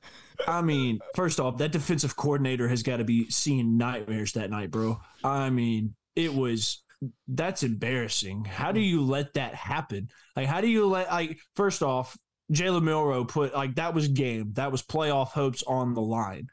And he came out and played, man. He wasn't the prettiest play. It wasn't like the prettiest game that Jalen Milroe had. He didn't have any interceptions, didn't have any turnovers. So that's yeah. really cool to see. Um, but the way he looked in the pocket when he had to pass the ball was awesome. He had so much poise, so much uh, pocket presence going around, being able to elude. First off, Auburn's stupid. I think uh, I just have to get that out. Auburn's stupid because they didn't have a QB spy on them until the very end of the game at all. So, and and like the the two plays that really pissed me off were the were the plays where he went over the line of scrimmage. That was those are bad. Those are bad. The first one was bad because you could have went and got a first down, but you know you threw it for a touchdown. If you stay behind the line, I'm pretty sure the touchdown's still there. But once he goes past the line, he has green grass. And then the other one where it became third and twenty. Before it became third and twenty, he rolls out and just tries to backpedal behind the line of scrimmage to get the ball off. Luckily, it was incomplete. Thank God but another illegal pass downfield, and it's third and 20. And nobody will remember this play from Jalen Milroe. They remember fourth and Milroe. That's what we're going to call that play now. Fourth and Milroe. We're going to recall that one. But the third and 20 that he got, that he just rolls out of the pocket and just takes like I mean, he got he got boomstick but he also yeah, boomsticked the defender because the defender was hurt on the field. Yep. And then we go for the fourth and one was beautiful. We line up for the tush push, and then we ended up pitching it out to Roy Williams, mm. gets the first down, and then the bunch snap, bro. The center for Alabama, uh, McLaughlin, mm. has just been cheeks all year long. The Iron Bowl showed me that his snaps were just terrible. He messed up so many snaps. He messed up the motion of the offense. And then the one that got to fourth and goal, the snap that he wasn't even Milroe wasn't even ready for, and he goes behind him. But then the miracle is saved. So now I'm going to tell you this: you can remember kick six all you want, but I want you to know next time the Iron Bowl comes on next year, they won't be showing kick six. They're going to be showing fourth and Milroe. And I'd also like to point this out: the last two times that Alabama and Auburn have played at Auburn, Auburn has gotten screwed over by a deep bomb twice. Yep. The first one being what's the balloons for? Happy birthday, Carson. What no, it's not even my birthday, but what thanks. What the heck was that? What the heck? I just saw balloons pop up on my screen, but okay. Um, I could go on and on and on about this game. I can go on and on and on about how Auburn played a really good game, but at the end of the day, Screw Auburn. Auburn's trash. Roll Tide roll. Auburn's garbage. War damn eagle, my ass cheeks. Go roll tide. Alabama by 50. Right there, baby. Stamp it, print it, send it to the president. That's it. That's all I can say. Bama is Auburn's daddy. Let's just point that out right there. Ah, I feel better now. It feels great. But I I want everybody to know I did almost die during this game. this game was not the prettiest game. It was not pretty at all. But by God, we got the job done. Yep. And that's all that matters. It's all that matters. That is. That is all that matters, man. How I did you feel about this game? I mean, I love history, man. I can't lie. I just love history, and you know, I've got my feelings about Bama. Obviously, with an being an SEC fan to another team, a rival, you know, it's hard to root for a team like that. And in this game, it's one of those things. It's a rivalry game. I'm here to just watch it, and man, just to obviously you're switching back and forth. You're like, well, dang, it would be fun, just fun to see Auburn somehow pull off this craziness. Like what? You just lost to New Mexico State. How's this even possible? Yeah, that's what blows my mind. It's like, it, and then you got it's Auburn. It's a rivalry game. It's always good. So then you kind of like, oh, it'd be hilarious just to see this happen. And then you see Milroe do what he did, and it's then there's a party who's like, oh, I can't. Alabama does it again, but it's just like history. Like those are the plays that we will never forget. And you said it best. Like everyone will forget the play at Milroe lit up the guy he lit up, got lit up on. Everyone's gonna forget the botch snap. No one's gonna remember those plays. Everyone is going to remember fourth and thirty-one. No one's gonna fourth and Milroe. No one's gonna forget that man, and that's just a perfect way for a historic game and a historic rivalry to end. Man, I mean, it just can't end any better than that. As a football fan, I live for those moments. Like, please. Oh, dude, it was a beautiful moment. Um, you know, I wanted to be like the Auburn radio caller back in 2013. Auburn's gonna win the football game. Alabama's gonna win the football game. That's what happens. Plus, I'd also like to point this out. Um, if you're an Auburn fan and you watch that game, I want you to know something. Get out of your feels. It's okay. Take it on the chin. Because I had an Auburn fan at my job press me and I just want I just don't know this dude's name, but I want you to know, buddy, get off the roids and support a team that can actually win a football game. Cause it's not my fault that we we won the game. This team right here won the game. This man pressed me because I said we. And he said, What position did you play? I was like, I played the highest fan. That's the one I played because my team won. I'm sorry that you and your wife have to dress up in that ugly orange and blue and have to put your kid through torture at school. That's probably why he gets bullied. But besides that, man, just take it on the chin. Be a man. It's okay. Be a real loser. Because if I if if we were to lose that game, I'd have took it on the chin. I'd have been fine with it. It'd have been cool. We would at least went to a New Year's Six game. But guess what, baby? Playoff hopes are still alive. Roll Tide, roll. They are. They are. And I respect that because he was pissed and you had, you had to, it's like, bro, chill. I wasn't even talking. I wasn't even talking bad, bro. I just said Alabama won the game by the skin of their teeth and he got pressed. Just eat your steak, big boy. It's going to be fine. Drink your Diet Coke. It's okay. You're good, man. You're good. You can hit the weights after. You ain't got to press me about it's it. It's okay. Just take that crap off your kid. I feel bad for him. Yeah, just horrible. Just horrible. But I mean, a bully me what, on himself. Just absolute cinema. The prayer in Jordan-Hare. it was gorgeous. It was awesome. Mm-mm. And now we go on to bigger and better things. Not Auburn. Auburn can't go to a bowl game. Ha, sucks to be all. um, us on the other hand, we're going to play for an SEC title, so there it's different. Go. But that'll cover the Iron Bowl for me. I felt, I feel uh, it, this going into next week is going to be a big difference. That we we're going to have to change some things. But once again, just as you said before about a couple games, pure cinema, mm. pure cinema, pure pure. But then we go on to this game, which was just, oh, it was just, oh man, Louisville versus Kentucky. Mm. And I'll start this one off. Kentucky continues their five game winning streak against this team. It's the longest. It's the longest win streak between both teams in this uh, rivalry. Um, I didn't really get to watch this game as much the ones the some of the plays I did see Louisville did, couldn't answer. Louisville couldn't answer the big plays, couldn't answer the uh, tough situations that they were in. They kind they didn't kind of I did say kind of, but they looked like frauds. They looked like frauds on the field when it came to playing in big in crunch time situations. Miami when they played against Miami, they look they went they drove down the field. They were fine. They got down there and scored. This one right here, I mean, Kentucky wanted it more. Kentucky wanted this game a lot more. Now Louisville playoff hopes are done. You have to go in and play an undefeated Florida State team without their starting quarterback. So you have the advantage. You have an advantage on this team without their starting quarterback. But the real question is, are you going to be able to answer in crunch time moments if they get up on you? Are you going to be able to shut down their running game that they established in the Florida game? Are you going to be able to make this new quarterback uncomfortable as well? That's there's are answer there's questions that I'm going to need answers in this game. Um, other than that, Kentucky played one heck of a game. It was a fun game to watch, but it was also just kind of disappointing that Louisville, the most confusing team in the country, comes out with an L. Yeah, it's tough. I hate that for Louisville. It was they're easy to root for, but not easy to bet on all season. And I had a feeling this was be an amazing game, and I was I was right about that. But I didn't think they would lose this game. Just Kentucky with their season, they haven't shown up in the big ones, and they, like you said, they came out ready, bro.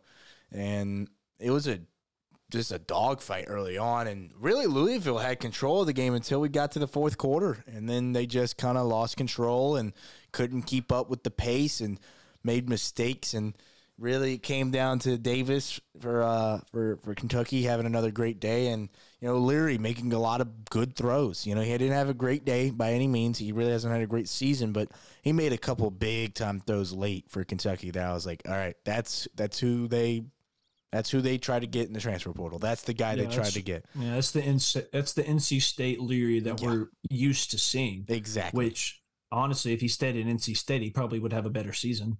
yeah, they, they- they're ranked. So yeah. Yeah, exactly. um, and so it, it is kind of crazy to me that uh, um, this happened, but Kentucky showed, you know, like, hey, SEC ball, we we still compete with everybody, man. Like, we don't play around here. no, we don't play around. It doesn't matter who you are, what you're ranked, what your aspirations are. We're still going to go out there and play every single game with full heart and full, you know, just effort. And hey, Louisville, I get it, but hey, screw this whole thing up for Florida State. Why not?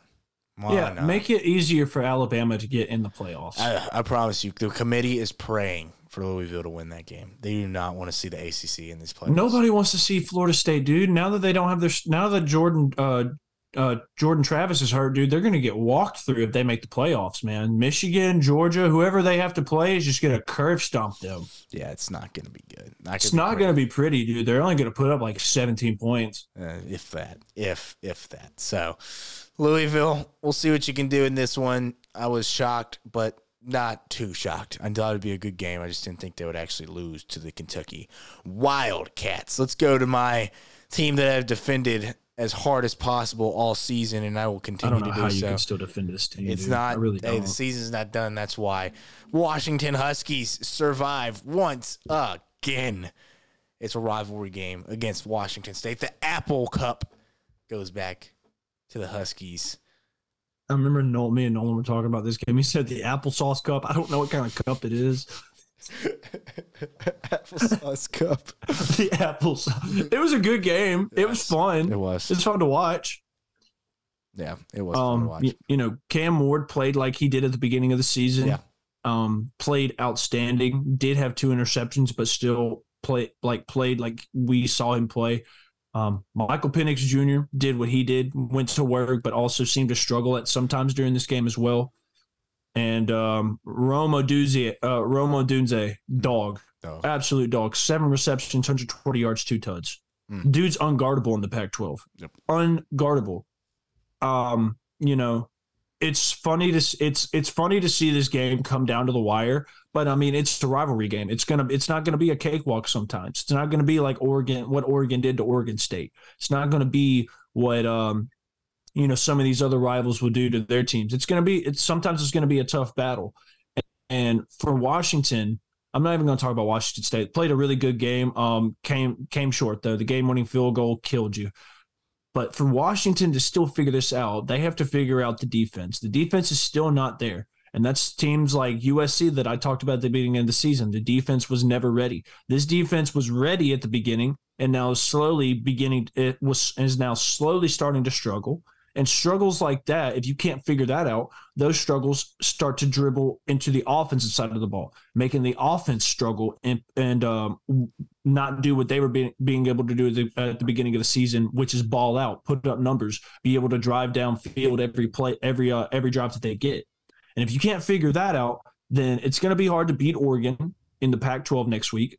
And but it's also going to be hard to play for a national championship if you cannot figure these out. You have to be balanced on both sides of the ball. You have to be balanced on offense, but you have to be ba- balanced on defense because the teams that are making the playoffs, the teams that could make the playoffs, have defenses, have people that can lock your guys up, have people that are going to be able to get f- back there faster to Michael Penix Jr. than they than players in the pack in the uh, yeah Pac 12. So if you don't figure out the defensive side of the ball and that offense continues to struggle, then you're not going to be able to compete for a national championship. And that's th- that's the thing that Washington needs to do. The offense is on fire. Yes, they've struggled, but it also comes from the defense struggling and not being able to sustain drives, get turnovers, uh, create third, third, three and outs, third and longs, and not being able to get the job done. So if Washington is still able, if Washington still wants to keep their playoff hopes alive, they have to be able to their defense has to wake up against this Oregon offense that they have to play next Friday. It's going to be uh, or this Friday. It's going to be it's going to be a struggle. But they have to be able to figure this out this week. It's a short short week for them, but if they figured it out, they can still have a chance. But that, that's just the one thing that uh, that bugs me about this team is that you have to be able to find out the struggles on your defense.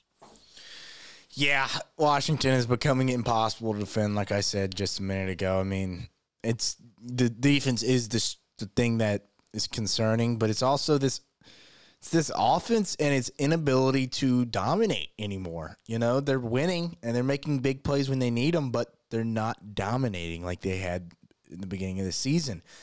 And when the offense doesn't dominate, it really puts this team in a, in a, in a tough spot. The defense made some plays late, which did kind of was like, all right, that's nice to see. Kind of see them kind of make some plays, but there was also moments where it's like, yeah, this defense is just they're not a championship defense.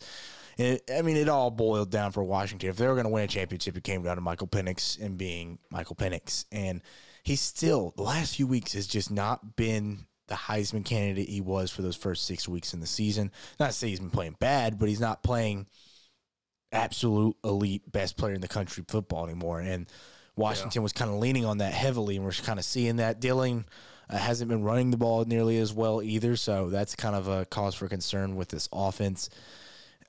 The defense, it wasn't supposed to be the defense that won them a championship or won them the conference. It was always about with this offense being as elite as it was, and now they're not even the best conference. They're the best offense in their conference. So, mm-hmm. can they can they turn on a switch when it matters? We'll see. I'm not exactly sure what the recent struggles what caused them, but at the end of the day, they're there, and you gotta you gotta get stronger on defense, and you gotta find a way to get this offense humming like it was at the beginning of the season. For sure. I mean, you have to be able to, especially with the Oregon team that you're having to play, a team that is coming in to avenge the only loss they have against y'all. They're on a mission. Yes. They've been doing they have been doing what Washington was planning on doing, dominating on offense, dominating on defense. I mean, this Pac-12 championship game. I know. I know we're going to talk about that later, but I mean, it's it's going to be it, it it's going to be a good one. It's going to be a good one. It could be lopsided though. Could be. It could be. This, the spread is not being friendly to the all Huskies. So no, no, it's not. So we'll we'll talk moving, about that for, in, in just a minute for sure that'll wrap up the Apple Cup. But now we move on to this great state that we live in. Yes. This the game that Mississippians all wait for at the on on Thanksgiving Day after you eat good tur- good turkey, good food, you get full. You sit down at six thirty and you turn on the Egg Bowl. Mm. And my God, what a snooze fest this was! It's perfect after that, that most, eating.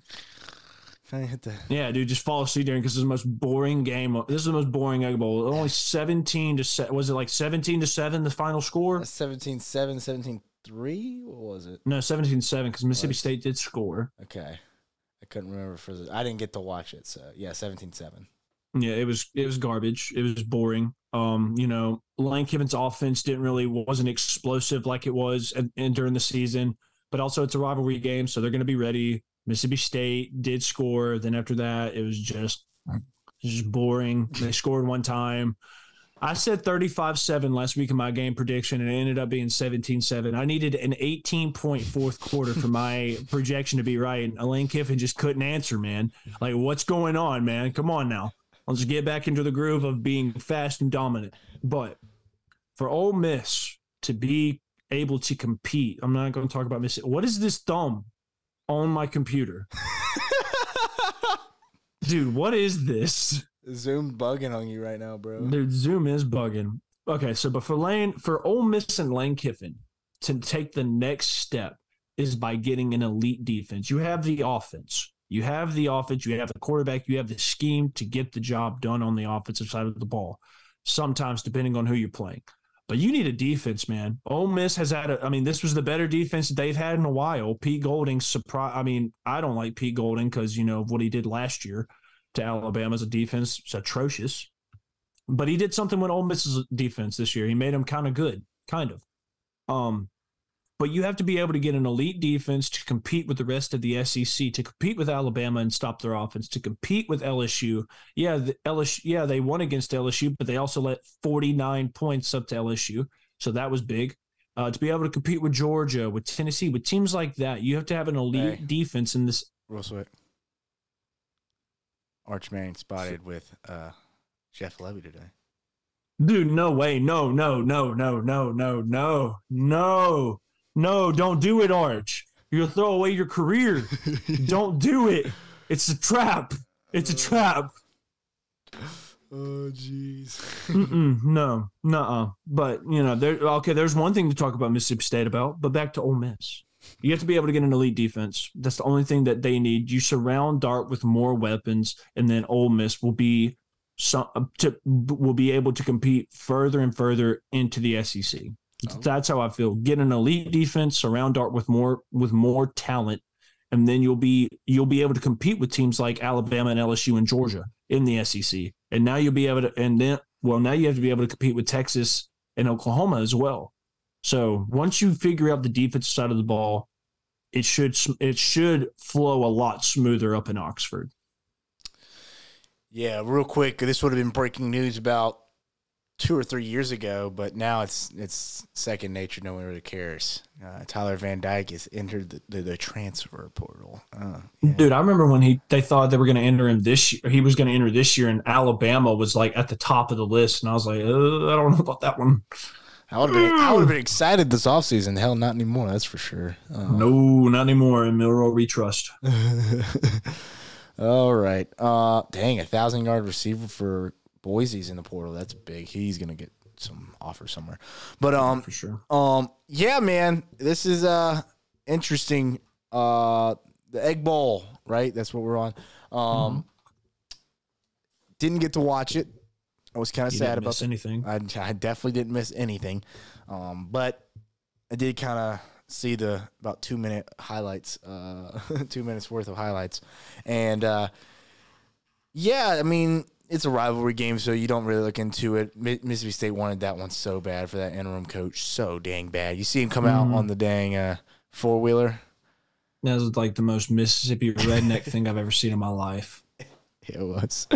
What better place to do it than Starkville? Uh, mud riding, let's go. But uh, yeah, man, it was uh, one for the ages.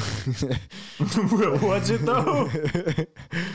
like man. I turned that game off, bro. That game was trash. Glad I missed that one. But uh, when it comes to the Rebels this season, it's crazy because you look at their season and their two losses are to the two best teams in the conference, and that's a that's a that's a losing season for the Rebels and Lane Kiffin right now, and it's that's a pretty crazy step forward from where they were not too long ago. So you gotta you gotta take the the wins with the losses, but you know if your two losses are to Georgia and Alabama this season, yeah, they beat them. They both beat them pretty bad. I know, twenty four to ten, but it wasn't. It, it felt like a pure domination by Bama, and what we saw what Georgia did to them. It's like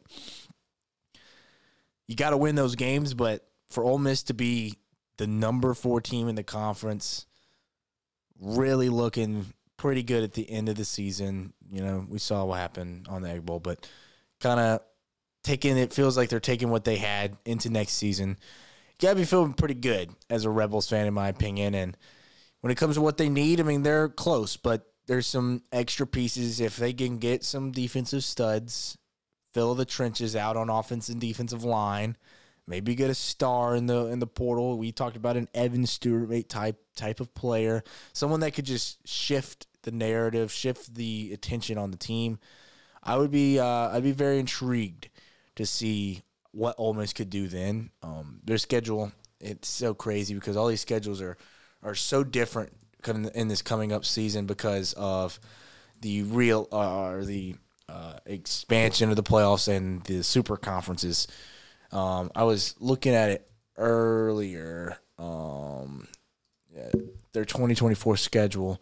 They get the uh, where is it? Where is it? Yeah, so they have uh, Oklahoma. They have to play uh, Georgia, LSU, uh, South Carolina, Kentucky, Mississippi State, Mississippi State. What the? What the? Oh no, never mind. I'm tripping. I'm about to say, what was it? Uh, it, it looked like it was. It looked like it was the fifth game of the season, but it's not. It's it's dated. It's dated for the, uh, November 30th, so we're good. We're good. Um, It's not Thanksgiving though. it's not Thanksgiving, but still, um, at least it's not The fifth the game fifth of the game of the season. season. At least it is. Yeah. It's still the Egg Bowl. Um, but uh, yeah, it's uh interesting. I'm, I'm uh, I imagine they're going to be a, a a a heavy hitter in the transfer portal like they always are. So get some guys and hey, take a run at this thing. Ole Miss is close, but you know, a couple pieces away still. So um, when Oh, it yeah. needs to take a step, just make some moves, man. Make some moves and and Lane Kiffin they trust. Hey. and Lane Kiffin, they trust. But moving on to another great rivalry game that was kind of a snooze fest. But also, it was a different one because this was the first full game without Jordan Travis at quarterback. Florida State versus Florida. Um, didn't really get to watch much of this game. It didn't look very competitive. It did look like Florida State did struggle at first, but they did establish a run game, and the run game was dominant. Here's a fact and a stat Florida State allowed zero yards in the second half to Florida. Jeez. Zero yards in the second half. The half. Florida, So Florida def- State Steve is good. Their defense is good. Florida State defense is good. That's the only thing that's going to be carrying them right now, unless that quarterback can figure something out, um, or unless Florida State figures how to get this quarterback more confident into the offense. Um, this is more. This is more revolved around Florida State and their journey going into an ACC championship and possibly going back to the playoffs. Um, it's gonna be it's gonna be a try it's gonna be a challenge. I mean, Louisville is gonna give you their best game of the season next week in the ACC championship, and if you come out lazy on offense, lazy on defense, not being able to get back there, then Louisville could just tack it up on them and run it away with it. But if Florida State figures out this team now, figures out how to get momentum going on the offensive side of the ball, not relying so much on the run game this time, more relying on the pass and the run equally, then we'll be able to uh then they'll be able to figure it out for the uh uh they'll be fig- they'll be able to figure out for the playoffs if they make it.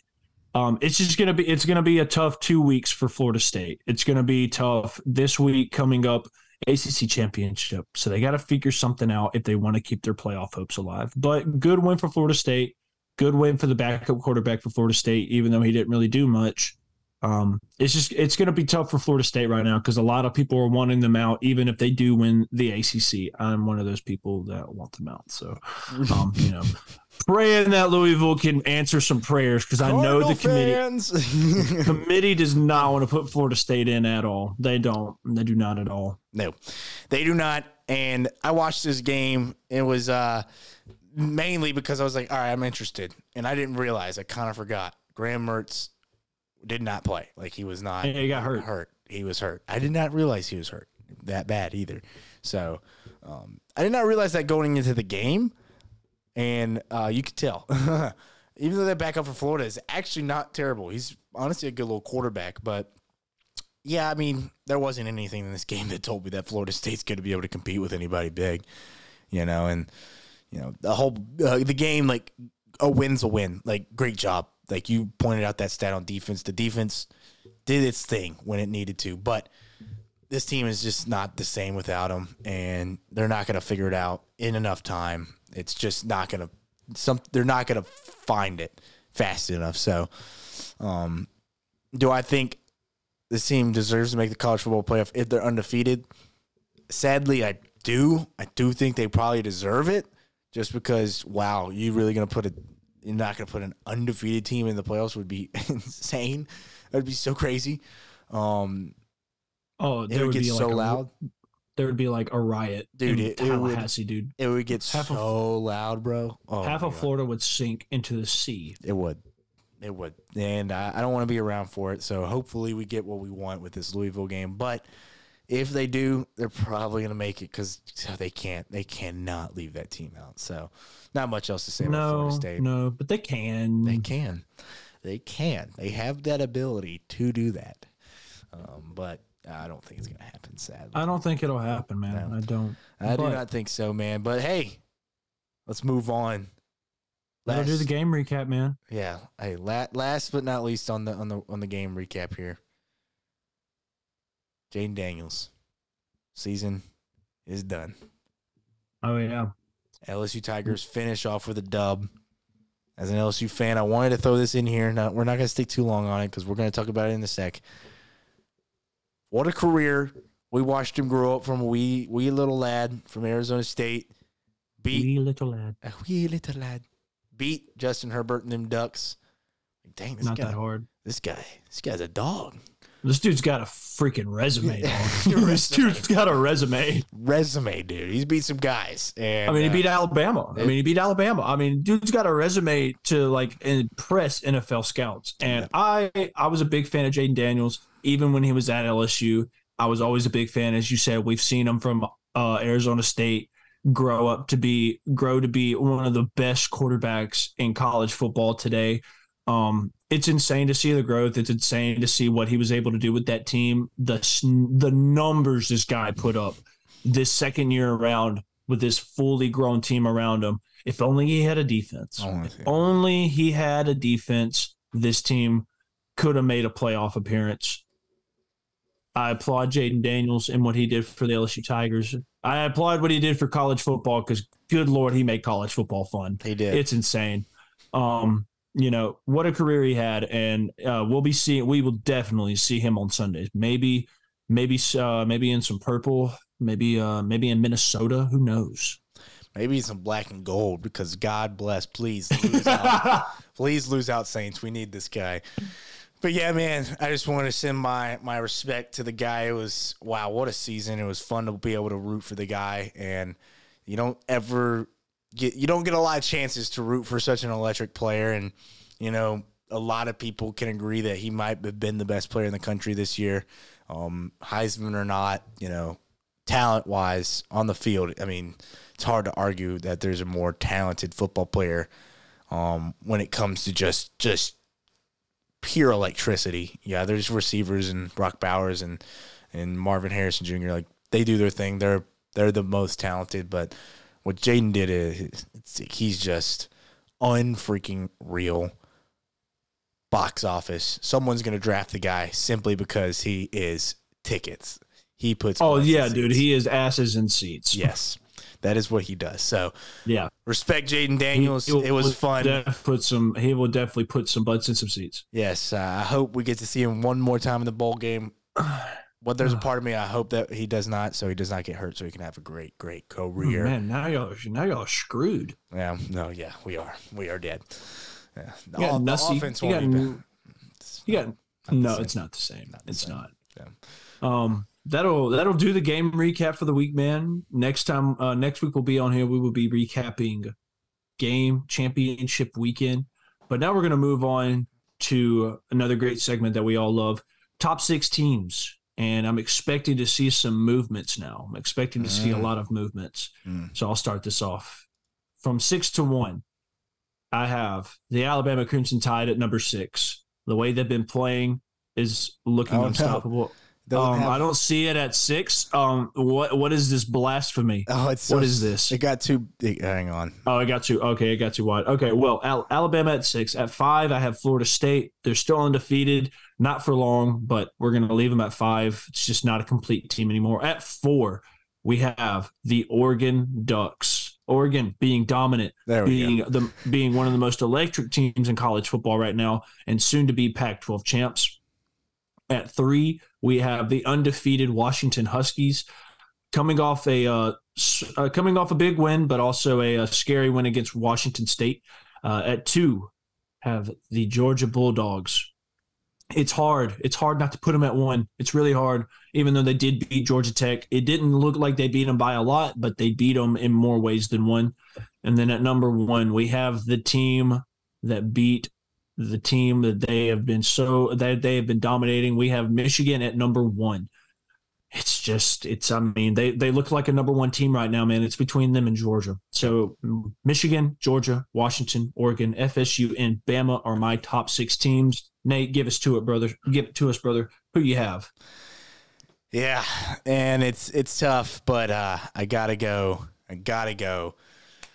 This is my top six: Florida State at six, Texas at five, Oregon at four, Washington three, Georgia two, and Michigan number one. That is my top six teams right now. I did really want to put Bama at six, but Jesus, putting an undefeated seven, uh, Florida State team at seven would be like disrespectful at some point. So, had it's already disrespectful to have them in the top four already, Nathan. It's, it's okay. It's okay. Yeah, uh, I just I couldn't put them in the top four by any means, but I did want to put them uh, at least in that top six range. But uh, so you have so you have us at seven. I'll take seven yeah. over eight. Yeah, you're seven. You're seven. So um, I have I have Ohio State below y'all. Yes, I do because Ohio State bums.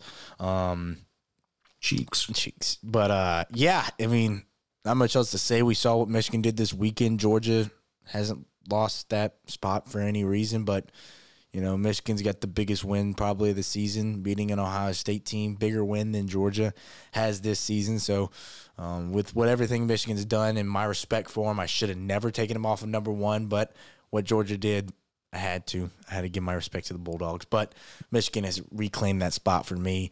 Washington at four, at three, for a simple fact they beat Oregon, but we'll see what happens this weekend. Oregon number four, simply because they are the hottest team in the country.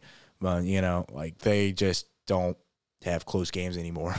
no, no, dude, they're just blow, they're just blowing people out, just blowing them out. And I got just it's they're so good. They're just they're, so good. They're a fun team to watch, man. They are. They're dangerous. They could win it all. So, um, had to put them in that top four range right now. Number five, Texas, coming off their biggest win recently of the season, fifty to seven. I know they played uh, nobody, but they did exactly what they're supposed to do to that team, and man, they just beat the snot out of well, and let's not forget this team that they beat the snot out of had a really close it, game with Oregon.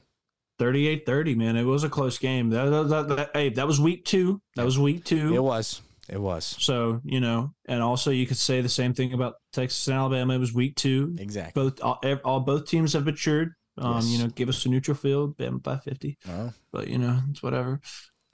Oh, lost at home. But, you know, lost at home. Better strength of schedule. Put us on a neutral field right now. Hundred percent. Bama wins by ten. Okay. All right. Maybe we'll maybe we'll get that wish. Maybe we'll. Maybe we'll get that wish. But you know that'll cover the top six teams. Yes. You know, um, I expect it to not move as much. I expect the committee by the net uh, by next week. You know, it's going to be different next week. I think we should see a new number one by the committee next week for sure. But that'll cover top six teams. And now we get into the big nitty gritty. One of the big nitty gritties. We have College Kings Heisman Watch. Yes, sir. And we have our top three Heisman votes. Our, uh, ours, who we think is top three. And uh, Nate, go ahead. Who do you who do you have in your top three for Heisman? Yes, nothing has changed currently let's be honest, it is a two person race between Jayden Daniels and Bo Nix. Michael Penix is on that third spot. I would probably throw Marvin Harrison Jr. in the mix and a Carson Beck maybe, but I thought about putting Carson Beck at three, but it's just uh, last week he didn't really show up, so uh, he couldn't get that respect for me. But um, I mean, it's a two man race. You could flip flop Bo and Jayden. No one's gonna probably be too mad unless you're supporting of either guys. But man, most both of those guys' seasons insane, like in freaking insane how good oh, yeah. they've played. So it comes down to what can Bo do in the game that he lost in his rematch against the the Huskies. So if he balls, is the reason they win. He's gonna win the award. If they lose and he doesn't play good, that's Jayden Daniels' award. So it's gonna be fun to watch. Obviously, would love to see Jayden have a chance at kind of adding to his resume before the votes go down, but that's not the case. And Bo Nix has his opportunity to really take a hold of that trophy and bring it home and possibly bring it to him to a college football playoff berth. That would be cool. Uh, I don't want to be a broken record. Just go ahead and show it. I have the same top three: Jayden Daniels at one, Bo Nix at two, Michael Penix at three. The only thing that sucks for Jayden is that Bo Nix does get that extra game. And as you said before, as you just said, you know, if he balls out, it's his award. I mean, there's no doubt about it. Um, but if he doesn't, then it obviously could be between Michael Penix and Jayden Daniels, depending on how Michael Penix does in the Pac-12 as well. Um, it's just between, as you said, it's just between those two guys, those top two guys, those two guys. Uh, Jayden and Bo have just been balling all year long. Bo has been, he's part of the hot, as you said, the hottest team in college football right now, and he is balling out. Only has two interceptions, 30 plus touchdowns. I mean, dude's insane. Jayden Daniels, 50 touchdowns, which I mean, there's only a few quarterbacks that have had 50 touchdowns and won the Heisman, and they've all half of them have been from the SEC. So it's gonna be it's gonna be a race for sure. We'll see Friday between Bo Nix and Michael Penix who is going to be the top guy, who's going to be in the playoff, and who will win the Heisman. Very, very exciting, brother. Amazing, amazing season so far, and kind of leads us into our bowl games. Can't believe we're having this discussion, brother. Can't believe it's Ah, here. It's I remember when we were kids, we would all sit outside, me, you, and Nolan, and figure out like predict who's going to make the bowl games. Now we do this on the pod, and it's a lot better. If only we had Nolan, it'd be fun too. But Yep. we got some interesting games. Um, I don't know who you picked compared to who I picked, but you know it's going to be fun. It's going to be a fun bowl game for sure. It's going to be a fun bowling season. Who doesn't love going bowling? Yeah, who's yeah, who's bowling, who's not? Matt, hey, James Madison is going bowling. Cause Yes, they active team. are. Yes, they are. JMU Dukes, baby. Love that. And uh, Jacksonville State as well, another team that transitioned to FBS and had the same situation. They couldn't bowl, they couldn't win their conference championship, so they are also getting the bowl because a lack of teams. So, um, love to see that. Love to see that for both of those squads. But yes, CDM, let's rattle off these New York six bowls. Let's we'll hold off the Rose Bowl and Sugar Bowl. We'll give those last. CDM, give me your Orange Bowl uh, matchup, Fiesta Bowl matchup, Cotton Bowl matchup, and your Peach Bowl matchup. Okay, so for the Orange Bowl, okay, it's going to be between the Mizzou Tigers and the Florida State Seminoles because they're going to lose the S- ACC championship game. So it's going to be Mizzou versus Florida State Orange Bowl, Fiesta Bowl. We added one of the power. Uh, we we added in uh, an interesting team against another interesting team. I'm taking the Tulane Green Waves versus the Texas Longhorns in the Fiesta Bowl. I feel like that's going to be an interesting game. Okay. Texas is going to lead in the Big 12 championship. And uh, you know, Tulane, Tulane's going to do what they do. They handle business in their bowl games. We've seen it happen before. I think we could see it again. And then we go on to the Cotton Bowl, which I think is another interesting bowl, but not my favorite one. But the Cotton Bowl, I do have the Ole Miss Rebels taking on the Oklahoma Sooners. I expected to be an Oklahoma Sooner team without Dillon Gabriel, just because for draft stock and for health reasons, you don't want to go out there and possibly get an injury. So Ole Miss versus Oklahoma, it would be two powerhouse offenses, two top speed offenses versus two crappy defenses. So I'm expecting a lot of points on the board if this is to happen. And then my favorite bowl game that I hope happens that I feel like would light the world on fire and be one of the best bowl games of the year, the Peach Bowl. And that would be the Washington Huskies going up against the Ohio State Buckeyes. Mm. We've seen it happen in the Rose Bowl, and it wasn't a pretty sight. But this time's different, and I feel like this would be a. I feel like it would be a really good game. I feel like Ohio State's mid offense going up against Washington's mid defense, and then you have Washington's powerhouse offense going up against Ohio State's really good defense. I feel like this would be this would probably be the most watched bowl game besides the Rose Bowl and the Sugar Bowl. Those would be that would be the most watched bowl game of the season. Who wouldn't want to watch that game? That game just sounds like cinema. Sounds like fireworks. Something spectacular may happen and it may have a wild ending.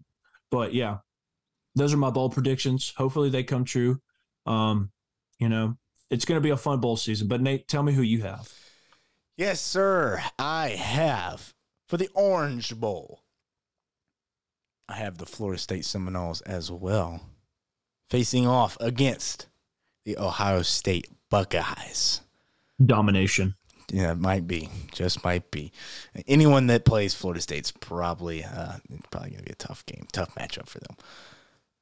Fiesta Bowl. I got the Missouri Tigers Mm. facing off against the Penn State Nittany Lions. Ooh. Mm. That sounds like a fun game. I thought that was a fun one. That's a That a, sounds like a fun game. a I would. quiet, I would. Yeah, game. I would watch that game. I would watch that game as well. My favorite of these selections, and I think would be absolute cinema. And personally, if all the puzzle pieces fall right, could be the championship this year. The Cotton Bowl. The Alabama Crimson Tide facing off against the Oregon Ducks. Mm. Mm. Oh man! Mm. Do you say that may be a champ? That may be the championship game. If all the puzzle pieces fall right, that could happen. Oh, dude, that would be such a fun championship game, bro. Tell me I've about never it. seen us play Oregon. I don't think Alabama and Oregon have ever played. So that would be that would be Forever, right? a fun. That would be a fun game to watch. That would be an awesome game. I would love that matchup. When I was putting these things together, I was like, "Yeah, I'm putting these two teams." Together. Yeah, that would be fun. that would be awesome. Uh, so yeah, uh, Too bad they're gonna. Oh, you're gonna be in the playoffs. Is that what? Is Too that what- bad they're gonna. Too bad both teams are gonna be in the playoffs, so it doesn't matter. Uh, this guy, this guy, this guy. You might be right. Um. All right. I'm a prophet. I think, man, hey, hey, you're, you're the one getting all the games right. So, um. All right, Peach Bowl.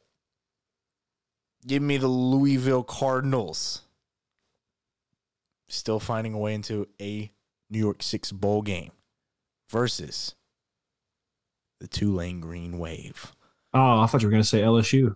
Can't have LSU in there. Got to have at least Oh, yeah. at least one of these, you know, out of Yeah. Power Fives in here. So, so I had to get old Tulane in there. So, um, Oh man, I feel like Tulane would win that game. Honestly, I feel like Tulane would win. that's what I'm saying. I feel like Michael Pratt would just go off. Wouldn't that be crazy? They win back to back New York Six bowl games, man.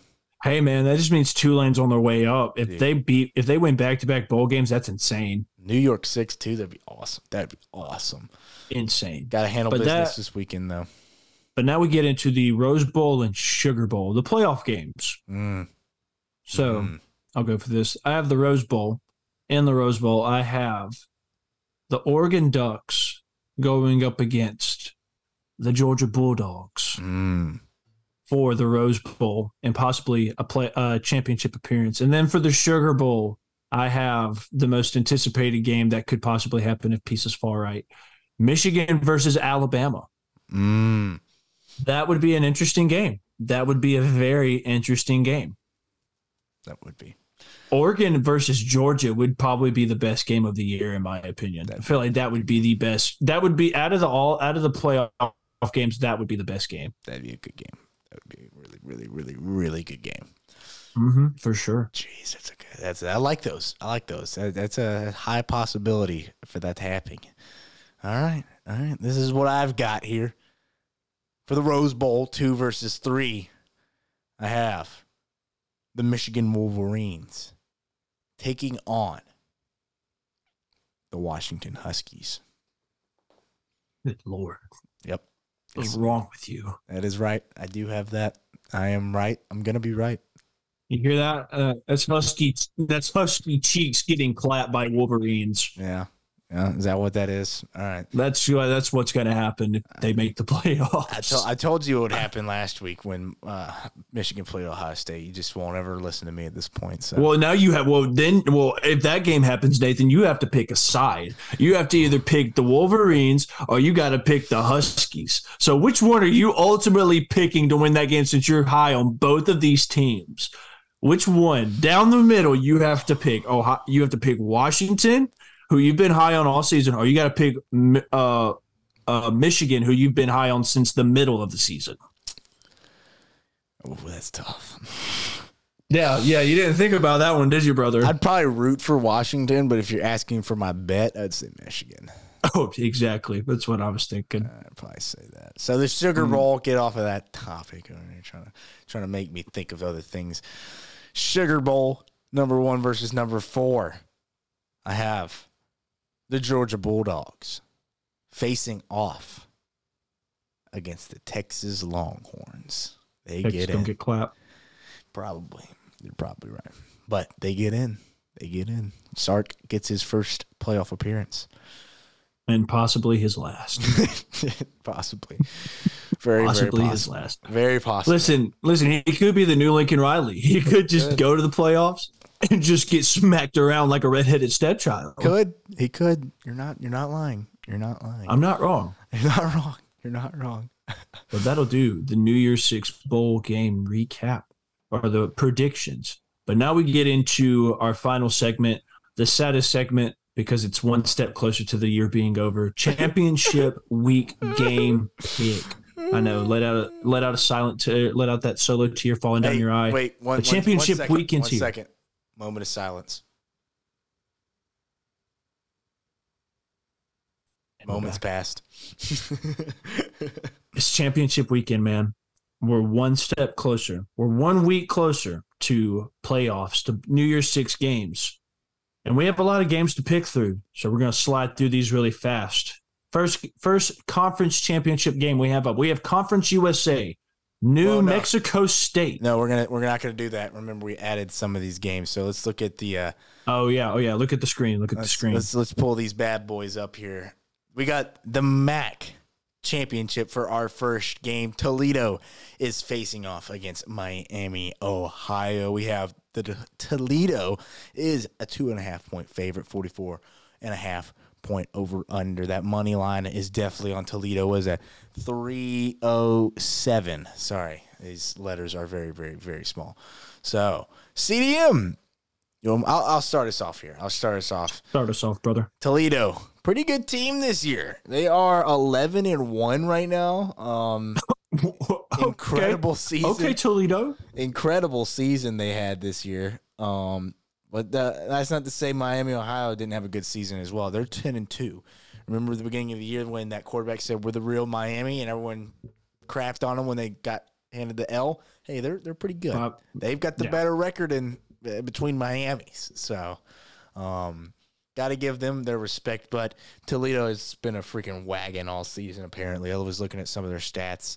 So they've been handling business and kind of putting some points on the board as well. So, give me Toledo in this one, thirty to twenty. I like an underdog. I'm taking Miami, Ohio. Okay, I'm taking them 24 to 21. Defensive battle, short game. I like it. I like it. Nice, nice pick there, CDM. These don't go on the record, do they? These go on the record. Okay, give me Miami then. Yeah, Yeah. give me Miami. Give him on giving him Miami. By the way, CDM does have a two game lead on me. I got I got some games on him with the with some of those picks last week. I, I think it was NC State I got right and you didn't, and obviously uh, Michigan's uh, beat down. So Yeah, yeah, yeah, yeah. yeah, yeah. just want to let everyone know that I, I'm catching up. Sorry, CDM. What's the next game, Nathan? we have the Mountain West Championship where we mm-hmm. might be seeing Oregon State and Washington State move on to because Jesus, we're not going to have a Pac 2 conference. Uh, oh my god, dude, they're gonna dominate. you know, murder that conference. The the Mountain State Conference. Oh, murder. and, uh, and for the 15th straight year, Oregon State faces off against Washington State in the championship game. Please. Well, Tom, we've seen these two teams here 15 straight years, man. Um, it's getting kind of old because, you know, it's just the same teams over and over again. please make it stop. Please help. Add some other teams, man. Cheat. Do something. Steal signs for the love of God. Do something. Make something happen.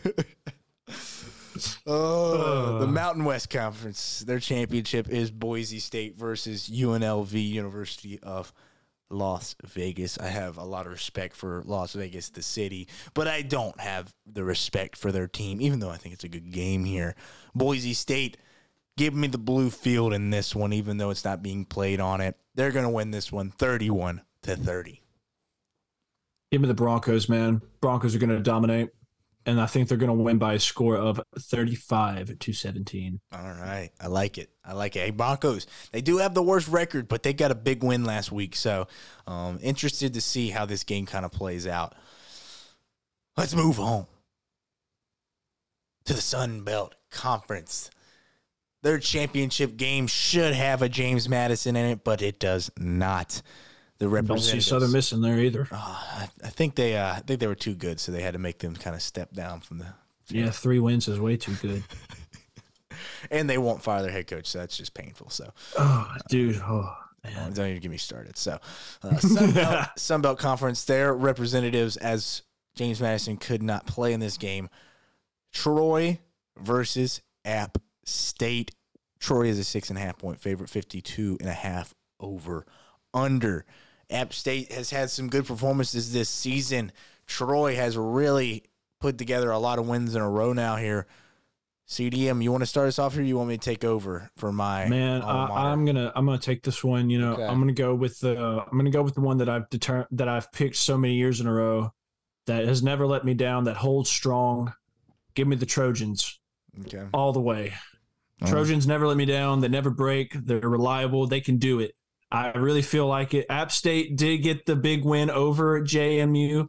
Um, but you know, at the end of the day, you can't go against this team. You can't, especially. I mean, App State has the App State has it, but Trojans will ultimately win this game. Give me the give me Troy winning, twenty eight to twenty one. Jesus Christ! Oh my God, we're gonna get canceled. Uh... it's their name. You're right. I don't know what I'm talking about. Trojans hold strong. Yeah, they do. You're right. Hey, they've held strong for ten wins this season. Uh, let's let's make that eleven wins. Yeah. Uh, they're, they're gonna beat App State. It's gonna be a great game though. Great game. App State has put up a lot of points this season. Give me Troy, 37-34. Nice, nice. Yes, sir. Now, now we get in yes. to our championship games. We start off this one with Conference USA. We have New Mexico State, who did upset Auburn. So thank you for that. Awesome job. Mm. Going up against the Liberty Flames. Liberty comes in as 10 point favorites. I will take this one real fast. I'm taking Liberty. Liberty's got a really stud quarterback, taking snaps back there, really athletic. Um, can do a lot on the field besides passing, can really use his legs. I'm taking Liberty 45 to 14. Dang, there's a beat down here. Beat down. I think it's going to happen. I like it. Hey, I respect that. Yeah, Liberty, interesting squad. I, have got to watch their quarterback play last season when they played Southern Miss, and I was, he was technically the backup then. The quarterback goes down, and they brought him in, and I was like, this guy this should be the starter. What the heck is this team? How this, is this guy not on the field? This guy should play? be on the field at all times. like this guy is special. Like you said, great runner. Uh, broke contained so many times against Southern Miss. He's got great stats this season. Really led this team undefeated season so far. They're ranked in the AP. Uh, can't say much more about him, man. I mean, they are dominating the. Uh, CUSA, and I think they keep on winning and have an undefeated season as they go to or their bowl game, whatever that might be. Hey, they honestly Liberty. They honestly could make a New Year's Six bowl. They might be the team over Tulane. Actually, thinking about yeah, it. Yeah, they're undefeated. Jeez, I didn't even think about that. I totally forgot about that. Yeah, Liberty is the, one of the only undefeated teams in college football right now. So yeah, they in, totally could you, make a New Year's Six bowl. Do you put in undefeated Liberty or a one-loss Tulane to, and their only loss is to Ole Miss, and they played them really good. That's tough. Mm. That's tough. That's, I feel like you got to put in Tulane though. Yeah. Tulane's been Tulane's got a better schedule and been battle tested more. That's what I'm saying. They got better conference, better schedule. Like yeah, that that Liberty respect though. If they can win yeah. undefeated, hey, all the respect in the world. But like I was saying, give me Liberty in this one. Love their quarterback. Um, respect to their season. And, you know, losing losing Hugh Freeze and they still do this is kind of you know that's insane. That's insane, right? Undefeated. So, um, great team. Uh, get another great win, thirty-one to twenty-four. All right, American Athletic Conference Championship. SMU takes on Tulane. We've talked about Tulane, what they've done this season and done past two seasons. Kind of impressive stretch, man. I mean, they've kind of struggled a little bit these past couple games, have. though. I won't lie, they have struggled a little bit. Um, but I still think they come out on top. I don't think it's going to be the prettiest win. I think they only win by at least six or eight points. Mm. So I am taking Tulane. I'll take Tulane in this game. Um, I have Tulane winning 31 to 24 um, keeping it close, but at the very end they rally and get the final points and uh, settle the game for sure. All right, yeah, me too. Uh, it's this line has jumped real fast too. So it started at four this morning, and now it's at five and a half by the time we started the pod. Yeah, SMU, good team, man. I mean, I've watched some. Of, I haven't watched any really of their games, but I've seen highlights of them this season throughout the season. And I'm like, okay, this team is kind of just quietly good, like every single year it feels like. And uh, I know they're moving I'm pretty sure they're moving to the Big 12 next Yeah, they are. season. So uh, that's a great move for them. You know, I mean, they played Oklahoma pretty good earlier in the season. When I was looking at their record, I was like, I mean, their only two losses are to Big 12 teams. So, um, you know, and they just absolutely destroyed Navy last week. That's not the greatest, you know. It's not like the most prolific win, but it's a win. It's, a, win. It's a win. We take those. Hey, we, take, those. We don't care against two, but yeah, um, give me Tulane. They've just proved it year in year out the last two seasons, and uh, love their coach. He's gonna have that team ready. So, uh, give me the green wave in this one, 34 to 28. Moving on to the Big 12 championship Mm. game, have the Oklahoma State Cowboys going up against the Texas Longhorns. Mm. It's going to be a battle. I think it's going to be good. Um, ultimately, I do have to pick the Oklahoma State Cowboys to win this game 41 to 38 because they're going to do it. Because you know why? Because Texas is. Texas is not going to get the job done because nobody wants to see Texas get blown out in the playoffs. Nobody wants to see another Big 12 team get blown out in the playoffs. I'm sorry. Wow. But I also have to take Oklahoma State because I need things to fall in favor if we win or when we win the SEC championship. So obviously, I'm going to take Oklahoma State. I think Texas is going to win, but Oklahoma State, I'm taking them 41 38. I respect that. I got I got a lot of respect for you. Got a lot of grit to make that pick there. But It took a lot of balls. I'm not going to lie. It took it took a lot. Yeah, had to B- swallow some pride. Hey, I respect it, man. BYU just could not do the job for any of us. You know, kind of make. Oh no, fun. bro! they could not. They just did not do the job and uh, had to make us suffer through this one. Even though I do think it's going to be a better game than 14 and a half, which is kind of kind of wild to me. That's That's a big spread. it's a big spread, man, for a champion for a conference championship. Obviously, the next one's even crazy. And you say that, and the next one right by it's Michigan 23. that's different. That's different. It feels like this. How's one- that different? this this one this is a little little different. It's not much different, but uh, Texas. I mean, they are a buzzsaw last week. They absolutely destroyed uh, Texas Tech. You know, and that's a rivalry game. So it's for them to do that is just like Yeah. whoa. Got to see some Arch Manning. So I'm not picking against Texas right now. They after that 50 to seven win, yeah, this team might be back on track offensively um, and defensively. So give me the Longhorns. Kind of a beat down, 38 to 21. All right, let's move on to the Big Ten. I don't think we need to talk too much about it. It's more about about how much rather than who is going to win this one. I'll start us off here. 23 point favorites are the Wolverines. 35 and a half point over under. That's kind of a lot for an Iowa game. And I'm going to go under here. Michigan wins 30 to 0. Good lord. I mean, mine's nowhere near that, but I mean, at least I had Iowa putting some points up. Good God. Nope, no points. I took not. Michigan, obviously, because Iowa has the worst offense in college football. So if they don't put points up, I won't be surprised. But I have Michigan winning 45 to 17. I'll give them some grace. I'll give them 17 points, but they're not winning the game. Okay. And I'm taking the I'm taking the over. I will definitely take the over in this one. you got the over just for one team. I respect that. Uh, yeah, yeah. I think Michigan gets a mass, just gets that twenty, you know, twenty four point, twenty three point lead, and just kind of just Plus Jim's back for this game. Yeah. So they're just gonna coast. They're, this is not a game you need to get anybody hurt in, man. You know, just kind of nope. take JJ out in the third quarter, be happy with it. You know, kind of Yep. a game. So uh, we'll see what happens. Jim Harbaugh back on the sideline. That's that's honestly that'll be a good sight to see for uh, college football fans. Maybe not for some, but for for me myself, uh, I'll I'll enjoy it. Uh, I'll, Yeah, you I'll- enjoy that. You I'll enjoy enjoy that.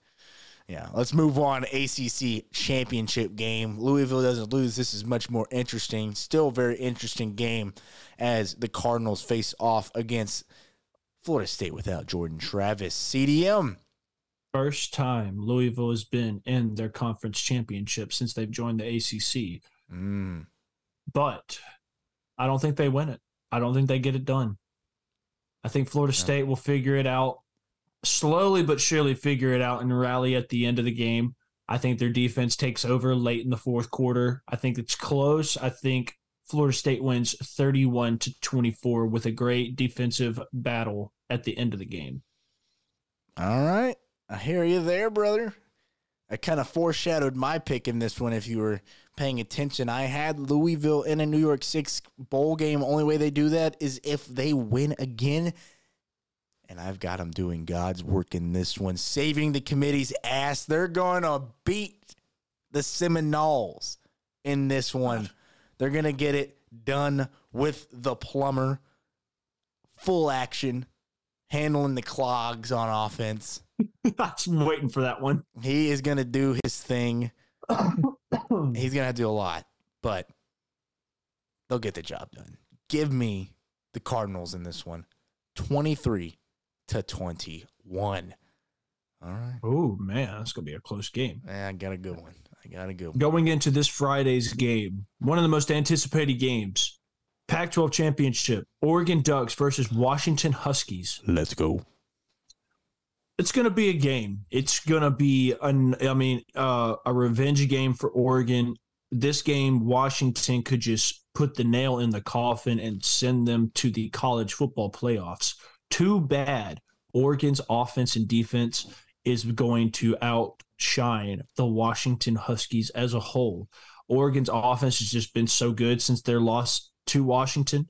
Um, Bo Nix has been playing at a different level. The defense has not been letting up anything at all compared to what Washington's defense has been doing. Give me the Ducks 45 to 35. 45 35. All right.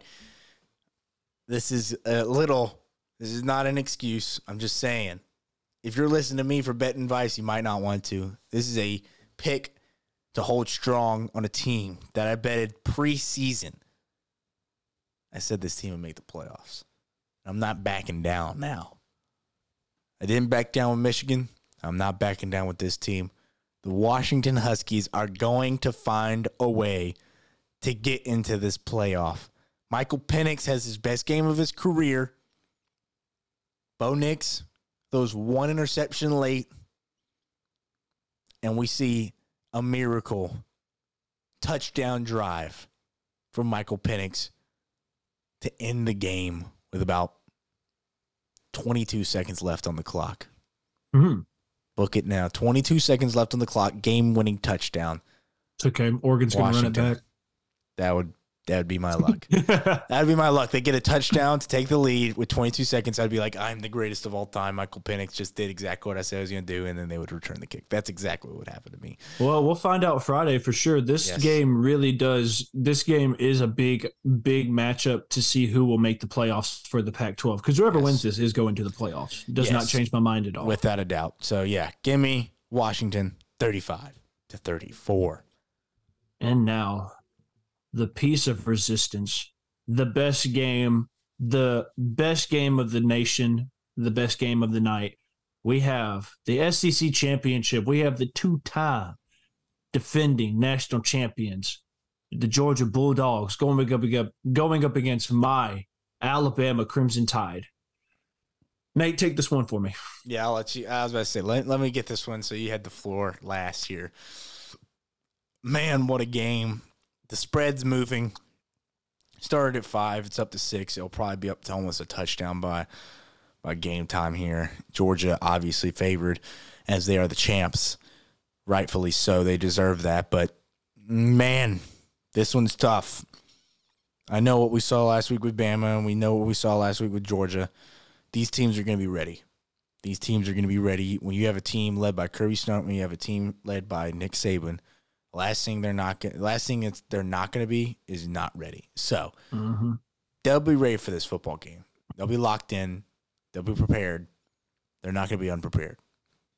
Now it comes down to the X's and O's. Which team executes enough? And I know it's a cliche that we hear around the football world so much. As a Saints fan, I hear it too much from freaking Dennis Allen. Just didn't execute. just didn't execute. Whoever executes the best in this game, not even the best, just more efficiently. It's probably the better way to put it. Not just not no mistakes. The mistakes are going to be the reason one team loses, and that is how I feel this game will go. Early on, offense might be is going to be clicking for both teams, in my opinion. We're going to see some offenses move back and forth. We're going to get into that halftime. One team's going to have a three point lead, maybe a touch, maybe even a touchdown lead, and then we get into that second half, it's going to slow down. Long possessions, run game, limit possessions, limit the amount of you know time your defense and offense has to be on the field, and it's going to come down to which team makes a mistake first. I don't know if it's going to be Milroe. I don't know if it's going to be a running back. I don't know if it's going to be on a punt return. I just have a feeling we see, it might be a missnapped, messed up snap. I just think we see something from a young guy on Alabama late in this game that's going to cause, it's going to allow Georgia, not cause, allow Georgia a chance to win it. And we're going to see Carson Beck find a way late and kind of remind everybody the Bulldogs are still here. Amazing football game. There's a part of me that says to pick Alabama here because it's like uh, it's like sacrilegious to not pick Bama in these types of games. But Georgia has done nothing to prove otherwise. I've learned my lesson picking against Georgia. And until they lose, I will not pick against them again. So, give me the Georgia Bulldogs. Bama covers, though, 27 to 24. Sorry, we're back. CDM's face froze right there. So, we had to kind of cut that. Right. Okay, we're back. So, as I was saying, I agree with you. It all comes down to who executes in this game the most. It's who controls time of possession in this game, whose offense can go down the field and score, whose defense is going to be able to score. It comes down to a lot, a lot of um, uh, um what am I saying? Uh, variables to this game. Comes down to a lot. Um, Georgia has been playing their best ball all year. Bama has finally woken up and came back to being um, dominant, not really dominant, but back to the standard of, of Alabama football. Everything's clicking right, and uh, it's going to be it's going to be a game. This right here determines. This could be a championship game. Who knows? This could be the real championship game. But I can't pick. I can't pick against the boys. No, you can't. I can never pick against the boys.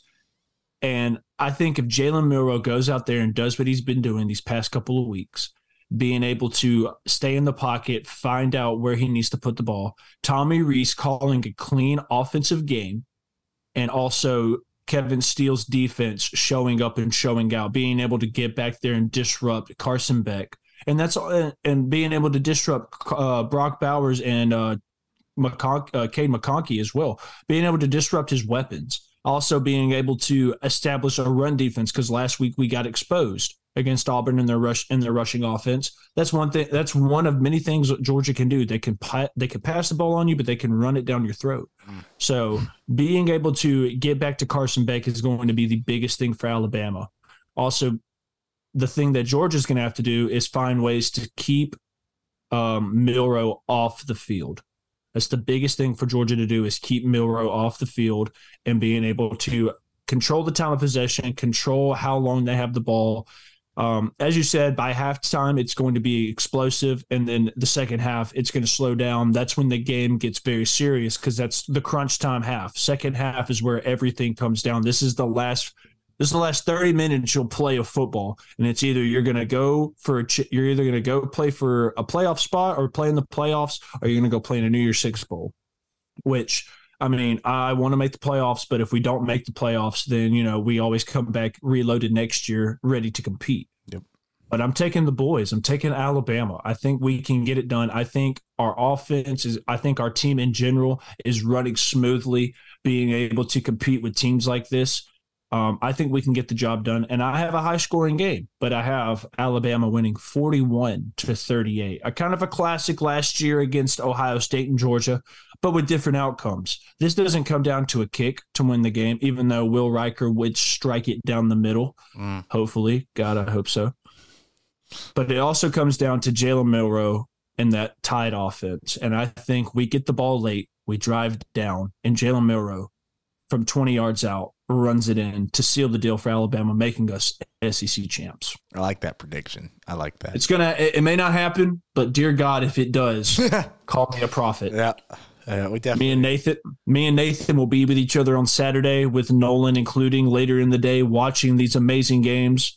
Um, we'll be with each other to see our reactions. It's going to be insane. Championship, championship weekend, man. It's sad, but sad. God bless. It's going to be so much fun. It's going to be fun. Uh, Let's enjoy it. Let's not think about the bad. Let's think about all the amazing moments that we're gonna witness on Saturday, man. Just oh, like dude, this it's gonna be past so fun. And Friday, don't forget Pac-12 championship Yes. is on a Friday instead Yes. of a Saturday. Yeah, so I gotta watch that in, on, on Friday night with, you know, with the fam. You know, enjoy that and uh, Yeah, I'll be at work, yeah. Oh man, that's tough. but I'll be I'll be around television, so I'll be good. Staring.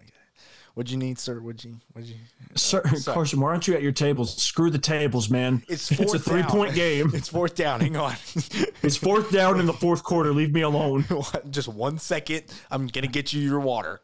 He wants a beer. Get him a beer. Get him a beer. Get him a beer. Don't get him a beer. Get me the beer. I need a shot. I need a shot. I need. Bust out the tequila.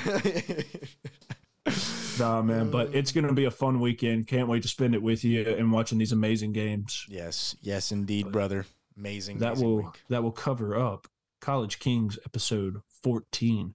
Next time we see each other, we'll be uh we'll be talking about playoff games. insane. We'll know the we'll know the we'll know the rankings. That's crazy, right? Yeah, we'll know the rankings and who makes the playoffs. It's gonna be insane. Well, brother, it's always it's always a pleasure and an honor, sir. Always. Always. It's been fun. Yes. Um, you know. Until next time. Yes. You can follow us with these little, little cool little things here. It shows us our Instagram and Twitter slash X accounts. You can follow us out there. We put up content. We put out tweets. We try to respond if you comment. Uh, no one's really done too much of that. CDM is very willing to get into arguments as well. So Oh, dude, I'll flame you up. Bring it on for, feel free. Feel free. in the most bring it. respectful way. But Yes. you don't want these problems. Yeah. That's why I'm telling you, you don't want to get on Twitter with me. You will not like me on Twitter. You want Carson You'll makes n- public enemy number one on Twitter. So. You you will not like me on Twitter. Uh, it's okay. You can also follow us on this ticker at the bottom. It's been going on through the whole pod, so uh, it's obviously not showing it right now. It's showing how Texas A&M's Max Johnson hits the portal, but you can go out there and find it on the ticker. If not, just look up Nate Dogg Sports, Nate Dogg Productions on all social media accounts to follow us. We are dropping content weekly. But that'll do it. Like CDM said, College Kings episode 14 is done. Peace. Deuces.